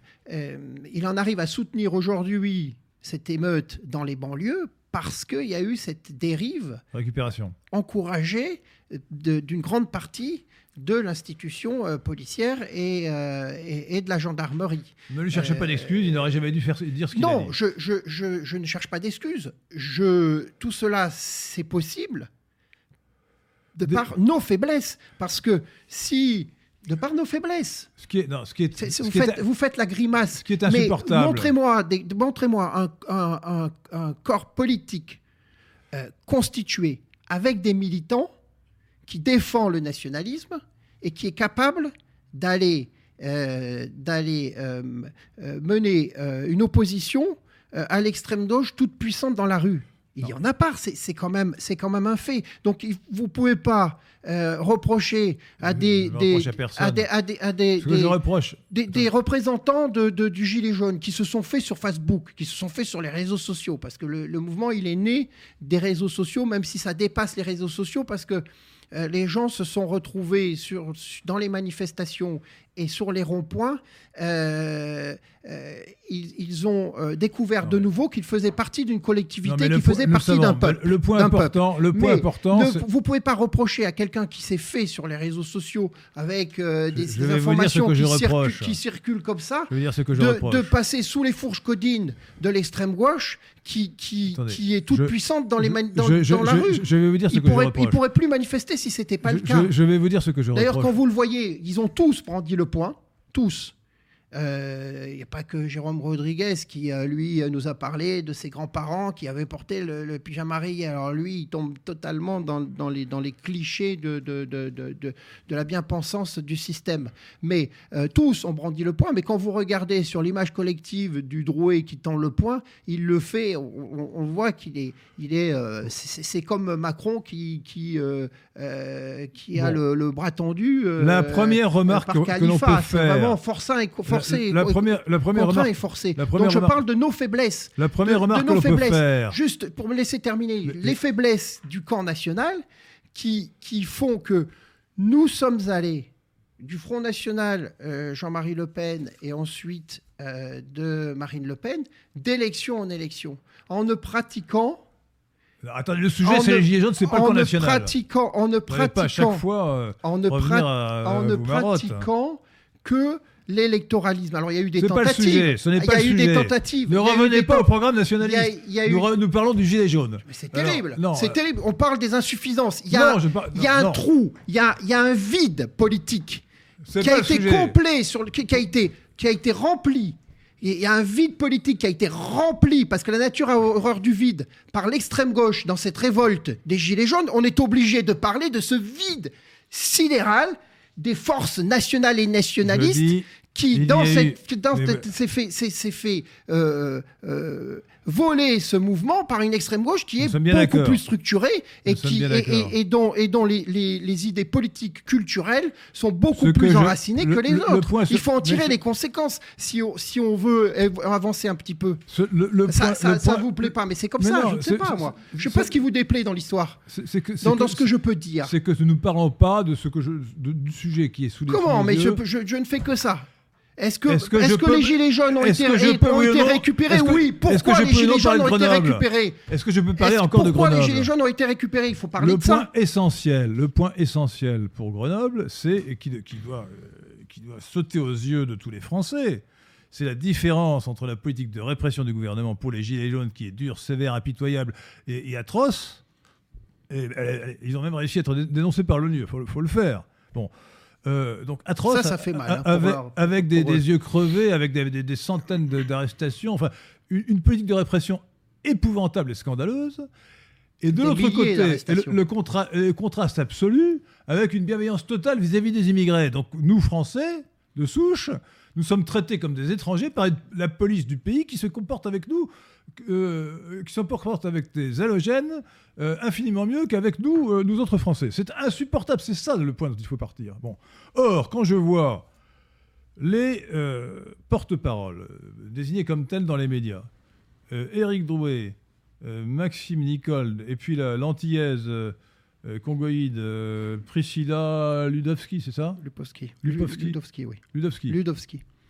Qui prennent le parti des deux racailles qui sont mortes accidentellement et donc qui bénissent euh, les émeutes de Grenoble, je me dis, mais qu'est-ce qu'ils ont dans la tête? Euh, et au, lieu de, au lieu de protester contre la, différence euh, de comportement des policiers dans les deux cas, au lieu de dénoncer justement ces halogènes qui ont un comportement totalement contraire, totalement contraire euh, à la loi et, ces violences qui n'ont rien à voir avec celles des Gilets jaunes, ils font eux-mêmes cet amalgame. Donc on a affaire à des gens qui ne représentent absolument pas le mouvement dans son origine et qui doivent être dénoncés comme de mauvais porte-parole qui ne sont pas du tout des porte-parole. D'ailleurs, le mouvement des Gilets jaunes étant spontané ne doit pas avoir de porte-parole. Voilà.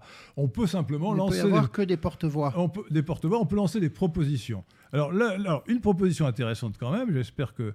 Enfin, je ne sais pas si vous la soutenez, mais moi je la soutiens à fond c'est le référendum d'initiative populaire qu'ils appellent plutôt référendum d'initiative citoyenne. Bon, peu importe le vocabulaire en l'occurrence.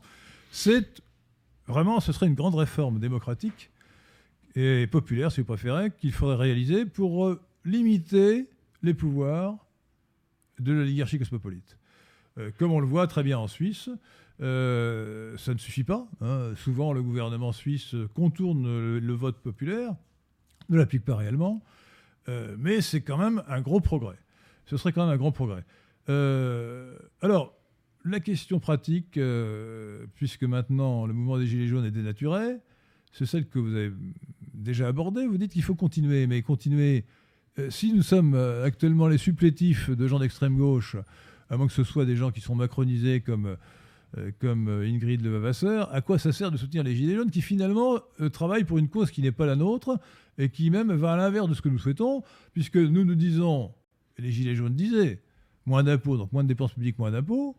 Et oh, en revanche, maintenant, c'est euh, plus d'impôts, euh, plus de collectivisation. Donc on est, euh, sur le plan économique, aux antipodes.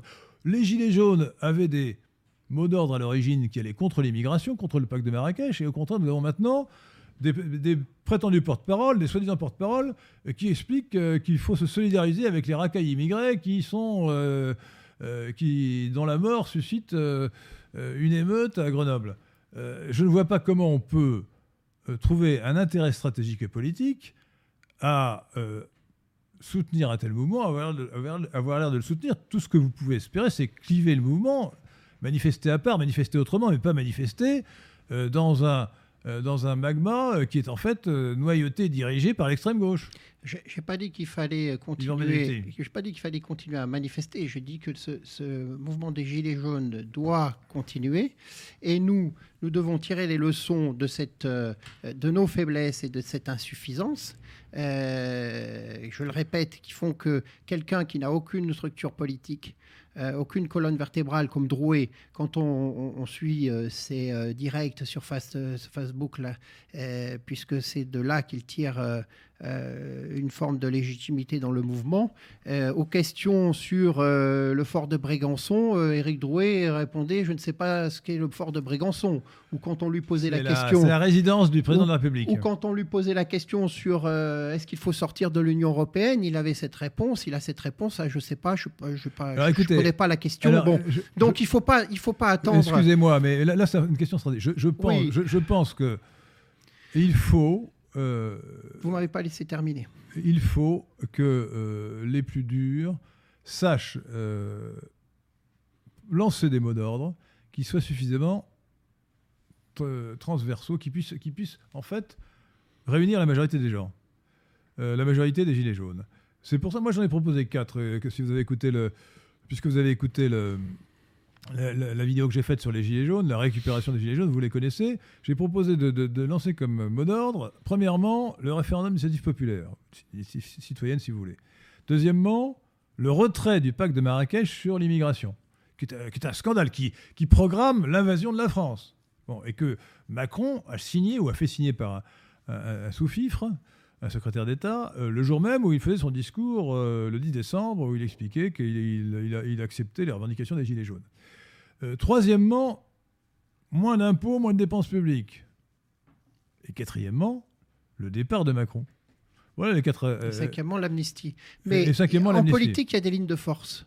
on ne peut pas faire de la politique en, en, ne respectant pas les lignes de force ou en coupant ces lignes de force. Euh, c'est bien beau d'avoir des mots d'ordre, mais encore faut-il avoir les moyens de les appliquer. Il faut, euh, c'est comme euh, toute action collective, il faut qu'elle se fonde sur des fondations. Il faut qu'elle s'appuie sur des fondations solides. Et c'est en cela que je dis que les altermondialistes, l'extrême gauche, ont des ont des édifices qui sont plus solides, plus structurés que les nôtres D'autant plus. Merci, nous le savons. Oui, merci, nous le savons.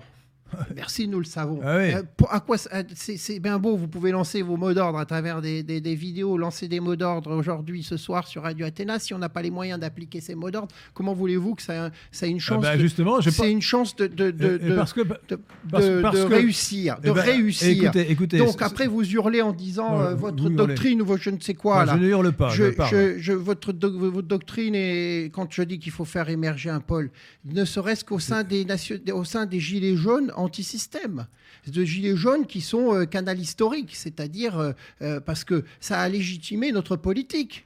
La Oui, vôtre, oui, la oui, nôtre, oui, celle de Jean-Marie Le Pen. Oui, mais ce que Alors je en plus, dire- Jean-Marie Le Pen, on pourrait le considérer comme le premier des gilets jaunes avec son œil, euh, son œil euh, euh, en moins, si on veut faire un Ouais. trait d'humour. Avec, avec Euh, l'amalgame si avec faire un, un- un trait d'humour, mais euh, euh, et, euh, il nous faut constituer. Oui, ce que je voulais dire, euh, c'est que euh, les, les, les, les gauchistes qui se détestent, gauche, ouais. qui se détestent entre eux, Tant mieux.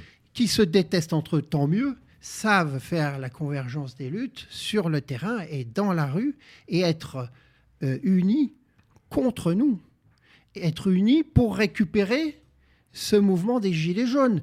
Euh, CGT, euh, NPA, et euh, euh, la France dis. insoumise, même, même au sein de la France insoumise, les deux tendances, enfin l'aiguillon libre là, qui est en train d'occulter euh, Mélenchon, Ruffin, qui a été, en, qui a été aux avant-gardes dans cette, et qui est toujours aux avant-gardes dans Il a cette fait un film sur le sujet. Film, livre, documentaire. euh, documentaire dans, dans cette histoire. Ils savent pratiquer la convergence des luttes, ce que nous ne faisons pas. Ce que nous ne faisons pas. Et la preuve, euh, la preuve, le euh, mouvement la des preuve Gilets jaunes. Le mouvement, Euh, le mouvement donc- des. La preuve, du tout ce soir, non, non. Bah si, Le mouvement- aussi, quand, je, quand je parle de, de, de, de la dissidence qui est tout de même anti-système, vous, vous pratiquez l'anathème avec des, des, des, des, des- slogans, parce que vous dites que moi, je... je, je, je, je- je la- bah, Ali Sourat ou des choses comme Alice ça. Soral. Ça, Soral. ça n'a ça n'a pas ça n'a pas de sens ces choses-là. Il faut être il faut quand même être être sérieux en politique. Je Euh, euh, on pourrait je on pourrait très bien euh, créer des gilets jaunes authentiques, des gilets jaunes historiques, des gilets jaunes canal historiques, Écoutez, qui après se structurant sur Facebook parce que c'est là où sont où, se font nous allons conclure. c'est là où se font les, Alors, concluez, les- concluez. les manifestations des Gilets jaunes. Se structurant, nous structurant sur euh, Facebook, on pourrait alors lancer les mots d'ordre tels que vous les avez énoncés et qui sont excellents, qui sont excellents, Merci. que vous avez euh, euh, cités. Mais encore faut-il avoir les moyens de sa politique. C'est sur ce, c'est ce euh, sur quoi j'insiste depuis tout à l'heure. Vous prenez ça, je sais pas. con- Concluez et je conclurai après vous. Voilà, donc non, je, je dis qu'il est, il est, Bon. il est urgent de Bon, créer alors, des, des- des- structures qui nous permettent d'appliquer notre politique et nos mots d'ordre. alors, premièrement, je suis d'accord évidemment sur le fait que la structuration des mouvements politiques est très utile. Bien, je ne le conteste pas. Mais ce n'est pas le sujet dont je parler parce que je crois que ce qui a fait le succès des Gilets jaunes, c'est que c'était un mouvement spontané. Et, qu'il est, depuis qu'il est justement, qu'il est beaucoup moins spontané parce qu'il a été pris en main par l'extrême gauche, la France insoumise et les trotskistes en particulier, euh, eh bien, il a perdu ce qui faisait son mérite, son intérêt et, et sa qualité. Maintenant, c'est devenu un mouvement d'extrême gauche qui n'a plus aucun intérêt. Alors, euh, je crois que, ou bien on, mais je ne crois pas que ce soit possible, ou bien on espère encore que le mouvement spontané pourra conserver une place. Et dans ce mouvement spontané, euh, qui, devra, qui devrait, s'il pouvait, s'affranchir de la tutelle de l'extrême gauche, il faut diffuser les mots d'ordre. D'autres encore, si l'on veut. J'en ai proposé quatre, mais on peut évidemment en proposer d'autres. Et puis, euh, l'idée de structurer des mouvements politiques est évidemment une très bonne chose, mais ne peut pas se faire dans le cadre des Gilets jaunes sans les dénaturer. Euh, on peut évidemment euh, s'appuyer sur ce mouvement pour développer un mouvement politique, par exemple le Parti nationaliste français, euh, je ne dis pas le contraire, mais euh, ça n'est pas la même chose que d'espérer qu'il y ait J'ai pas défendu ma chapelle. d'espérer d'espérer qu'il y ait un véritable développement de ce mouvement qui, qui doit rester spontané. Le- le- lorsque certains disent euh, pour qu'il réussisse, il faut qu'il se structure, non, ce qui a fait le succès des Gilets jaunes, par contraste avec le, la manif pour tous, c'est le fait qu'il est spontané. Et il va ce qui a fait l'échec des, Gilets jaunes, c'est qu'il n'est pas structuré. Et, eh ben, ceux qui l'emportent, eh l'extrême gauche, ce sont ceux qui sont Nous sommes justement en, opposition euh, d'analyse sur ce sujet. Je pense que le, Gilet jaune ont connu le succès, et ont connu un succès le 10 décembre et jusqu'en janvier parce qu'ils étaient spontanés, et aujourd'hui ils ne connaissent plus de succès parce qu'ils parce qu'ils sont justement structurés par l'extrême gauche. Donc euh, la question était faut-il continuer à soutenir le mouvement des Gilets jaunes? Moi, je conclus de ce qu'a de ce dit Yvan Benedetti qu'il n'y a pas d'espoir de le reprendre ou de le remettre euh, dans le droit chemin, puisqu'il n'est plus spontané, puisqu'il est structuré, qu'il n'est pas structuré par la droite, euh, mais par l'extrême gauche. et je crois que démoli par la répression. La, structuration, la, répression. la structuration du mouvement d'ailleurs est contraire à son essence. Donc je pense qu'il faut, et c'est pour moi la conclusion que j'en tirerai après cette discussion avec Yvan Benedetti, qu'il faut en tirer la conclusion qu'aujourd'hui, les gens de droite euh, doivent euh, se retirer de ce mouvement des Gilets jaunes, ne plus soutenir, puisque maintenant il n'a plus du tout le sens qu'il avait à l'origine, et qu'il va au contraire de ce que nous pouvons souhaiter pour la France, pour les, pour les Français, pour la nation française. Voilà. Donc pour ma part, euh, j'en tire la conclusion, avec beaucoup de tristesse, que ce mouvement des Gilets jaunes, qui soulevait beaucoup d'espoir, qui est d'ailleurs eu beaucoup de résultats. Euh, ne, peut, plus continuer sérieusement. C'est la preuve que les plaques tectoniques de la politique française se déplacent du cosmopolitisme vers le nationalisme.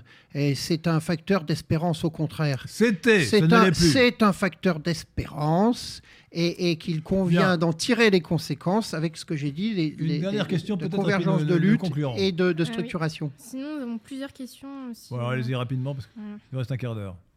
Alors, euh, une question pour. Euh, non, les questions sont posées pour tout le monde. Elles ne sont pas posées pour une personne en particulier. non, les questions sont posées pour tout le monde.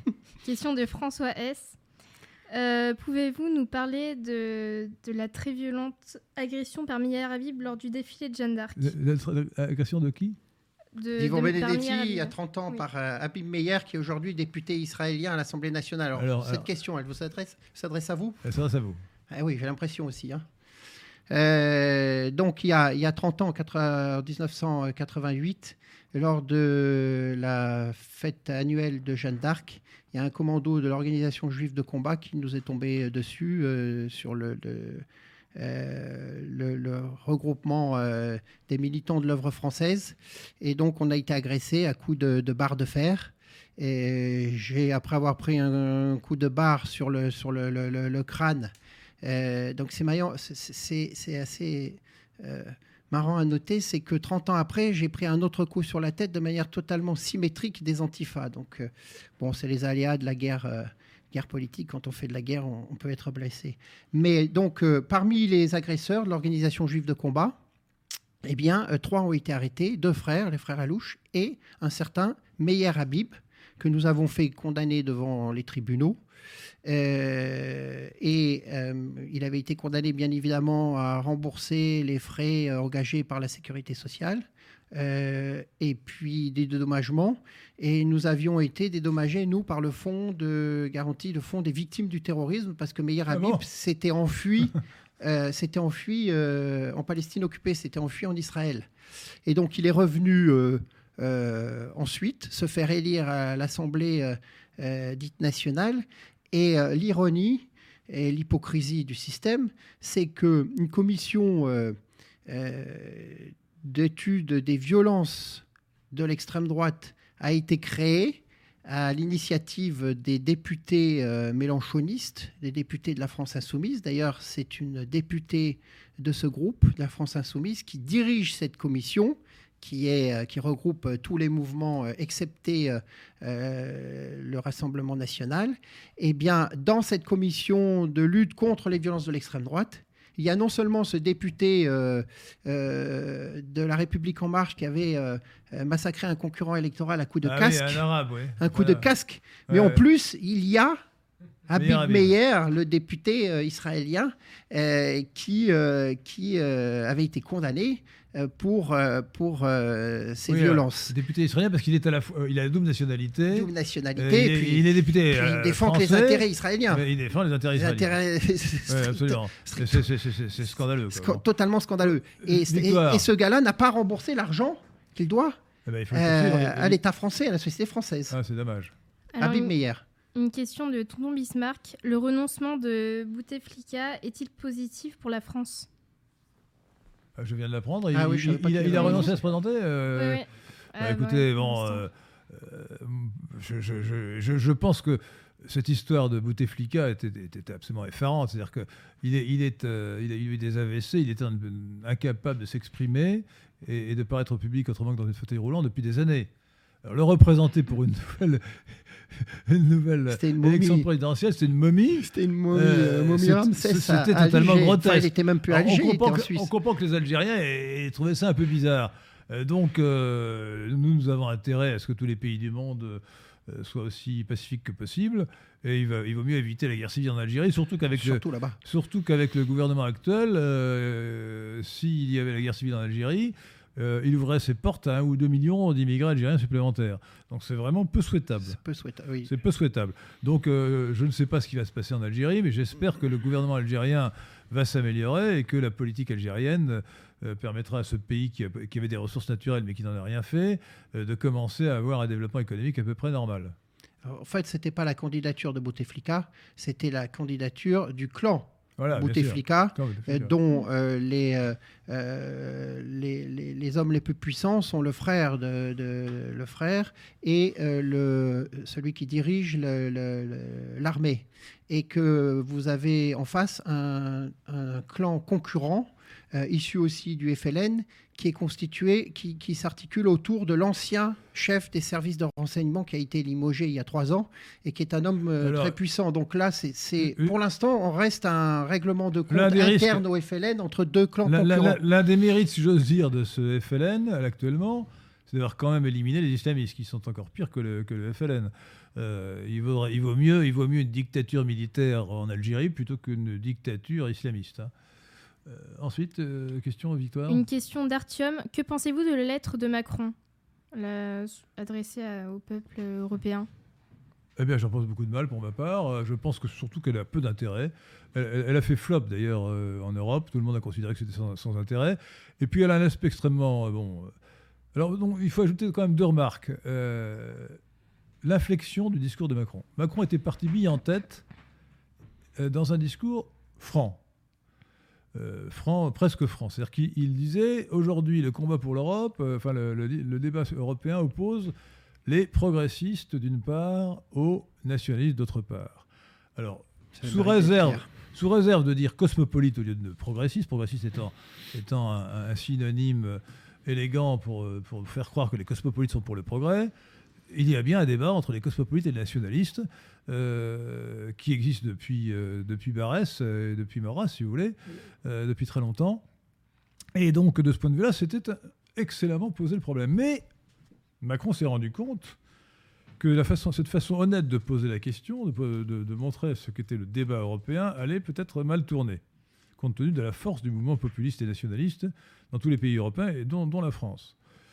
Euh, le fait que les populistes européens se retrouvent en Marine Le Pen qui les, trompe et qui les berne euh, est malheureux, mais ça ne, retire rien à la force du mouvement populiste et populaire. Euh, et donc, dans sa dernière lettre, il a parlé de frontières, il a, fait mine de, parler d'identité et de frontières. Donc, il, il- il embrouille les choses, il commence à faire de la triangulation pour tromper les gens de droite.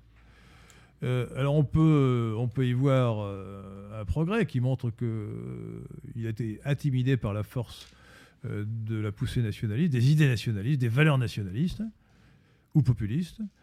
Euh, et aussi, euh, on peut être inquiet, de la ruse que cela représente, qui peut berner encore un certain nombre de gens, comme il l'avait déjà fait euh, euh, en, en 2016, euh, lorsqu'il était allé euh, à la, manif- la manifestation de Jeanne d'Arc euh, à Orléans, par exemple, euh, ou au Puy du Fou, euh, pour faire croire qu'il était de droite et attaché à l'identité de la France. Et puis, d'autre part, euh, il propose en fait euh, encore quelques mesures permettant d'aggraver l'européisme. Euh, tout cela n'a pas beaucoup de portée en réalité.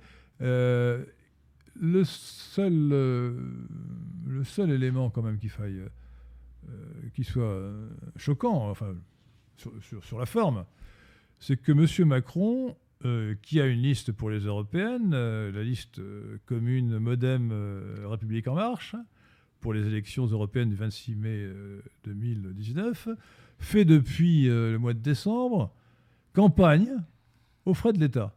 Le grand débat euh, est, une façon de faire campagne pour la liste de, Macron.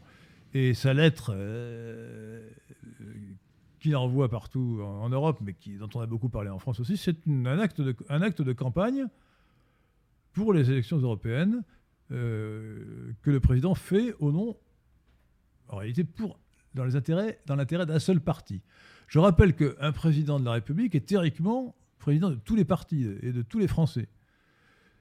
Macron, Macron fonctionne comme un chef de parti, ce qui, une fois de plus, dénature sa, sa, fonction et sa mission, comme d'ailleurs, sur le plan anecdotique, les photos de Macron avec euh, euh, euh, des, des, chanteurs de rap ou avec des petites racailles de, l'île de Saint-Martin montrent à quel point il déshonore la fonction présidentielle. Ou des groupes LGBT.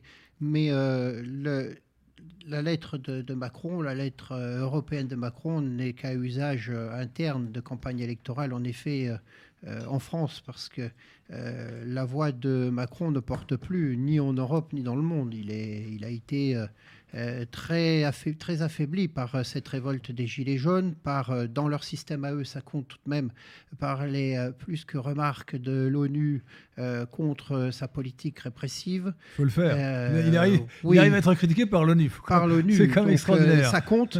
donc il, est, il est totalement décrédibilisé en Europe, dans le monde. D'ailleurs, j'ai lu que le, les Allemands, les, les, la classe politique allemande avait euh, très mal accueilli euh, sa lettre. Euh, il est contesté ridiculisé par le groupe de Visegrad. Il est, c'est, essentiellement à usage interne.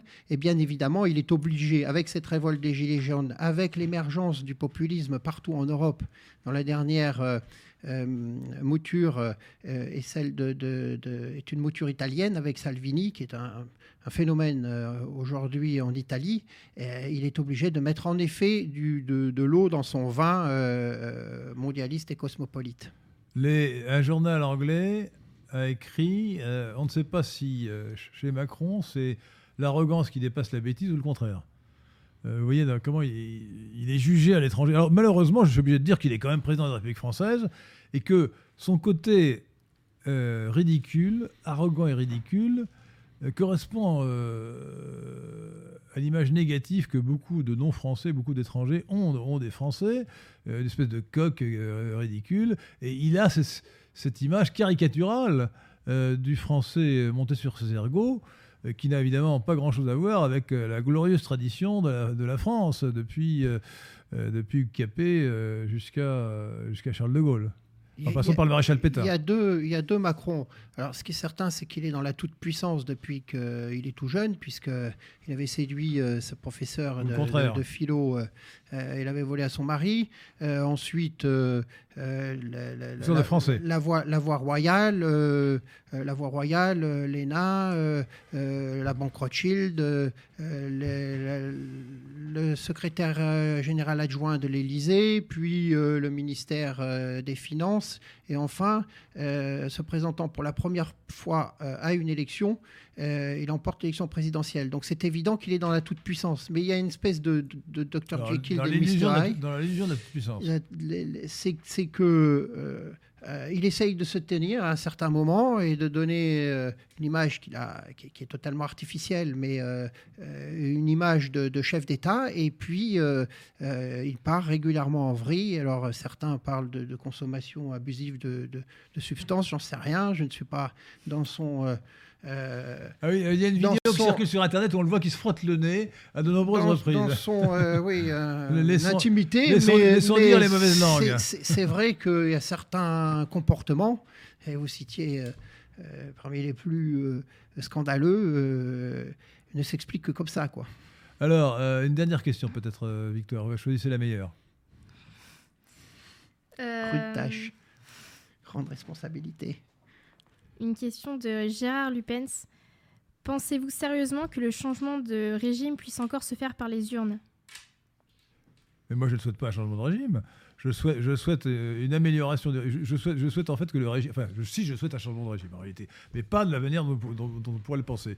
Je dis, je dis euh, que nous sommes plus en République au vrai sens du terme, au vrai sens de res publica, depuis la loi Pleven du 1er juillet 1972, euh, qui a eu deux conséquences. D'une part, d'étouffer la liberté d'expression en instituant le délit d'opinion, c'est la naissance de la législation antiraciste, et, et surtout, et pire encore, qui a prohibé la préférence nationale. Or, il n'y a pas de nation sans préférence nationale.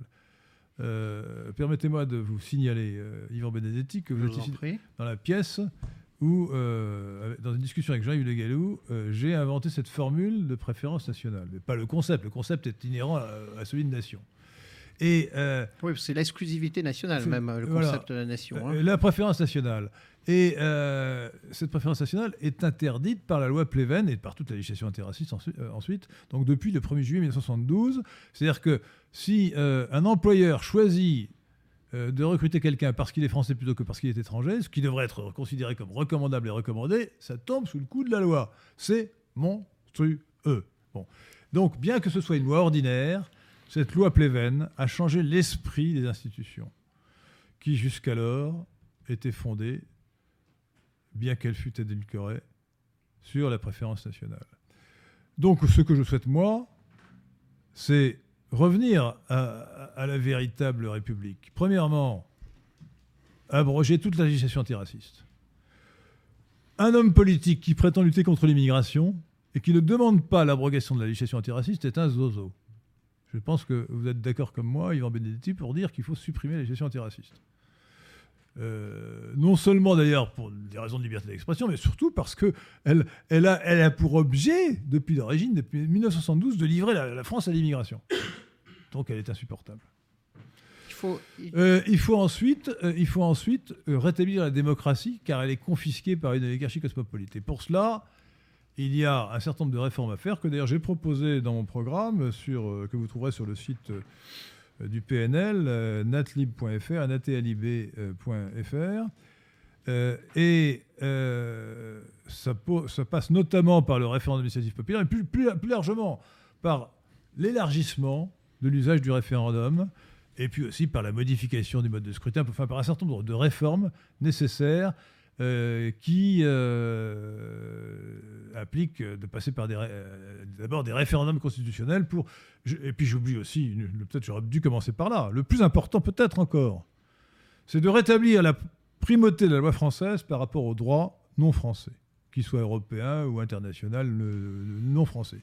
Aujourd'hui, la moindre directive circulaire européenne de l'Union européenne la moindre décision de la Cour de justice de l'Union européenne, de la Cour européenne des droits de l'homme, s'impose à la France et l'emporte sur la loi française votée par le Parlement, même postérieurement. Et les juges, dans ce de ce qu'on appelle l'état de droit, qui est en fait le gouvernement des juges, qui est le contraire de l'état légal, font échec à la loi au nom de principes qu'ils inventent eux-mêmes ou qu'ils tirent de ces dispositions étrangères. Il faut donc en finir avec l'état de droit et revenir à l'état légal. Alors évidemment, on peut dire que c'est un changement de régime si vous voulez, mais ça, ne veut pas dire qu'il faille créer une sixième république. Il faut simplement modifier substantiellement et profondément euh, certains principes qui ont été dévoyés ou dénaturés pour revenir à l'essence de la République, qui est la défense du bien commun assurée par la souveraineté de la nation. Alors là, je suis euh, plus que nuancé par rapport à ça, parce que euh, c'est même si je ne suis pas braqué, nous ne sommes pas braqués sur une forme d'institution, c'est une autre république qu'il le faut. Il ne suffit pas de remonter à la loi Pleven, mais il faut remonter euh, dans un premier temps à 45, en 45, parce qu'on subit la loi de, édictée au tribunal de, Nuremberg. Et euh, ça avait été exposé et prédit euh, brillamment par euh, Maurice Bardèche dans un livre que je vous conseille de lire, Nuremberg ou la Terre promise. Ah, superbe. Ce que nous vivons aujourd'hui, ce sont les lois édictées à Nuremberg. Euh, et Pleven n'en est que la conséquence, puisque justement, ce sont des lois euh, pour, pour imposer le cosmopolitisme dans le monde. Et au-delà, De Gaulle, instaurant la, la Ve République, avait bien dit, avait bien défini que c'était les mêmes républiques. Donc, si nous voulons remonter, il faut, il faut remonter aux, causes et pas s'attacher aux conséquences. Non, non, euh, euh, mais 68, c'est une rupture. mais il y, a plusieurs. Laissez-moi terminer. Il y a les République, la, cinquième, c'est la suite de la quatrième, c'est logique. J'ai fait des mathématiques de la troisième, de la seconde et de la première, c'est-à-dire de, la philosophie des droits de l'homme de 1789 qui a chamboulé le monde ancien basé sur les paysans, sur les paysans, le, soldat et le prêtre pour nous imposer, pour nous imposer la loi du, du marchand. Donc 68 oui, mais aussi, mais aussi 62, euh, la, révolution euh, dans l'Église, hein, le, concile, Vatican, le concile Vatican II, mais aussi, mais, mais, mais, mais c'est lié mais, c'est lié. Mais, tout est lié, tout est dans tout réciproquement. Mais c'est lié. Donc, écoutez, vous on n'est pas d'accord là-dessus, mais je peux quand même l'exprimer. Non, on a compris que tout était lié. Je peux quand même l'exprimer. Je vous dis, que peux quand même l'exprimer. Vous l'avez exprimé. Donc, 68. donc il, faut il faut revenir non seulement à Pleven, mais il faut revenir à 45, à 1789. si je peux dire mais 68. ici, c'est difficile. C'est très difficile. Vous l'avez dit. Vous, vous, parlez des Corses, vous, devriez prendre exemple sur votre gendre et sur l'hospitalité corse ça vous ferait pas de mal, euh, monsieur Henri de Lesquin. Monsieur Yvan Benedetti, mai 68 a été une rupture décisive dans l'histoire de France. Décisive. Et il faut bien comprendre que ce n'est pas seulement dans l'histoire de France, c'est dans l'histoire du monde. C'est après mai 68 que le cosmopolitisme est devenu une idéologie dominante. Avant, c'était le marxisme qui est une forme du collectivisme. Et la gauche a deux aspects fondamentaux, deux pôles antagonistes, le collectivisme et le, et le cosmopolitisme. Ce qui caractérise cette rupture de mai 68, c'est, après quelques années, le triomphe de l'idéologie cosmopolite qui est une idéologie sans frontières. C'est la destruction des frontières, des frontières nationales. Des frontières nationales euh, qui s'est réalisée progressivement ce ne sont que des aboutissements. 68, c'est l'aboutissement de 45. Ce n'est pas des générations spontanées comme 81 et l'aboutissement de 68. Et, que 62, le concile est l'aboutissement du ralliement à la démocratie. Qui est le, qui voilà, c'est le long cheminement des idées. parce que c'est Drummond parlait des, du corps social. Les, les choses, bien sûr qu'il y a des ruptures, mais ce sont des points d'aboutissement. Et il faut chercher les causes en amont. Et les causes sont celles que j'ai citées les grandes causes. Il y a, il y a je sais que nous sommes en, nous sommes en, opposition aussi là-dessus. Il y a, il y a la, réforme luthérienne, il y a 1789, il y a 1945, et après, ça n'a été que des étapes de, de, de, de, où le cosmopolitisme, lentement comme, le, comme une gangrène, s'est imposé. Mais aujourd'hui, je pense que depuis 2005, depuis le traité de, euh, de Lisbonne, euh, il y a un renversement des tendances et que là où le, les lignes de force euh, inexorablement convergeaient vers le cosmopolitisme, euh, aujourd'hui, elles sont inversées et elles convergent vers le nationalisme. Et c'est pour ça qu'il faut s'organiser pour encourager nous cela. Sommes d'accord. Nous sommes d'accord sur ce plan. Il y a un vaste mouvement national, euh, international, plutôt euh, général, mondial, en faveur du nationalisme, de l'identité nationale, sous toutes et pas seulement en Occident. D'ailleurs, j'ai cité parfois l'homme d'État qui me paraît actuellement le plus grand homme d'État du monde, qui est Narendra Modi, euh, Premier ministre. Euh, vous, attendiez à ce que je cite Narendra Modi, cher Jean Laporte. Eh bien, euh, voilà, Narendra Modi. C'est fait. Bah, c'est fait. parce que je crois qu'il faut bien comprendre. Et même Erdogan, dans un sens, qui est un ennemi de la France, si vous voulez, eh bien, pour, si j'étais turc, je voterais sans doute pour Erdogan, parce que c'est lui qui représente véritablement l'identité nationale de la Turquie. Bien. Euh, il, est, il est donc en un sens euh, national libéral. Il a beaucoup développé son pays. Euh, on peut être bon pour, pour son propre pays et dangereux pour les autres pays. on défend nos intérêts en premier. On défend ses intérêts, les intérêts du pays en premier. Alors aujourd'hui, ce qu'il faut bien comprendre. Résoudre chaque question par rapport à la France. C'est que aujourd'hui, aujourd'hui, l'opposition, effectivement, c'est les nationalistes contre les cosmopolites, et que cette opposition fondamentale qui oppose donc la droite des nationalistes à la gauche, les cosmopolites, a supplanté une autre opposition fondamentale, qui existe encore bien entendu, mais qui, est passée au second plan, celle qui oppose le libéralisme économique notamment, euh, au collectivisme marxisme, euh, qui visait à l'étatisation euh, de la société. L'effondrement de l'Union soviétique a été la, plus grande manifestation historique de ce basculement qui s'est euh, qui a commencé à se profiler après mai 68, mouvement qui a eu lieu en France, mais qui a eu lieu dans le monde occidental. Euh, et voilà. Aujourd'hui, nous en sommes là. L'idéologie dominante, c'est le cosmopolisme, et c'est elle qu'il faut combattre au nom du nationalisme. Une liberté d'entreprendre, mais avec une discipline sociale. Merci. Euh, donc, je voudrais donner quelques informations pratiques. nous allons passer à un rythme de toutes les quatre semaines pour cette, émission Quartier Libre avec Henri Lesquin. Dans notre cycle de quatre semaines ABCD, nous sommes en semaine A aujourd'hui, donc 11 mars 2019. Et donc je ferai ma prochaine émission dans quatre semaines. Ce sera donc le 8 avril 2019. Euh, il y aura en semaine B désormais l'émission de Pierre de Tirmont qui s'intitule euh, Rendez-vous euh, des questions raciales et de l'identité. En semaine C, donc ce sera le 25 avril pour vous, l'émission de Thierry Marin qui s'intitule Le rendez-vous de l'autre droite, traduction de l'anglais alt-right. Et en semaine D, donc ce sera le euh, je pense, le 1er avril 2019, oui, euh, l'émission d'Adrien Abosi, le rendez-vous de la réaction. Et ce sera toutes ces émissions auront lieu désormais le lundi à 19h. Il n'y en aura plus le mercredi. Nous allons recentrer nos forces et nos efforts sur le lundi. Alors peut-être faudra-t-il d'ailleurs, certains nous l'ont proposé, passer de 19h à 21h. Euh, chers auditeurs de Radio Athéna, si vous pensez qu'il faut changer d'horaire, ben dites-le nous. Nous, allons, nous sommes euh, qu'est-ce que vous préférez, 19h ou 21h Envoyez-nous euh, vos observations sur ce plan. Et surtout, aidez-nous à développer Radio Athéna en la finançant euh, sur Tipeee, T-I-P-E-E-E, 3 E, hein, je crois. Et il faut taper Tipeee sur le site Radio Athéna. Faites-nous le don le plus généreux possible pour nous permettre de développer notre chère radio.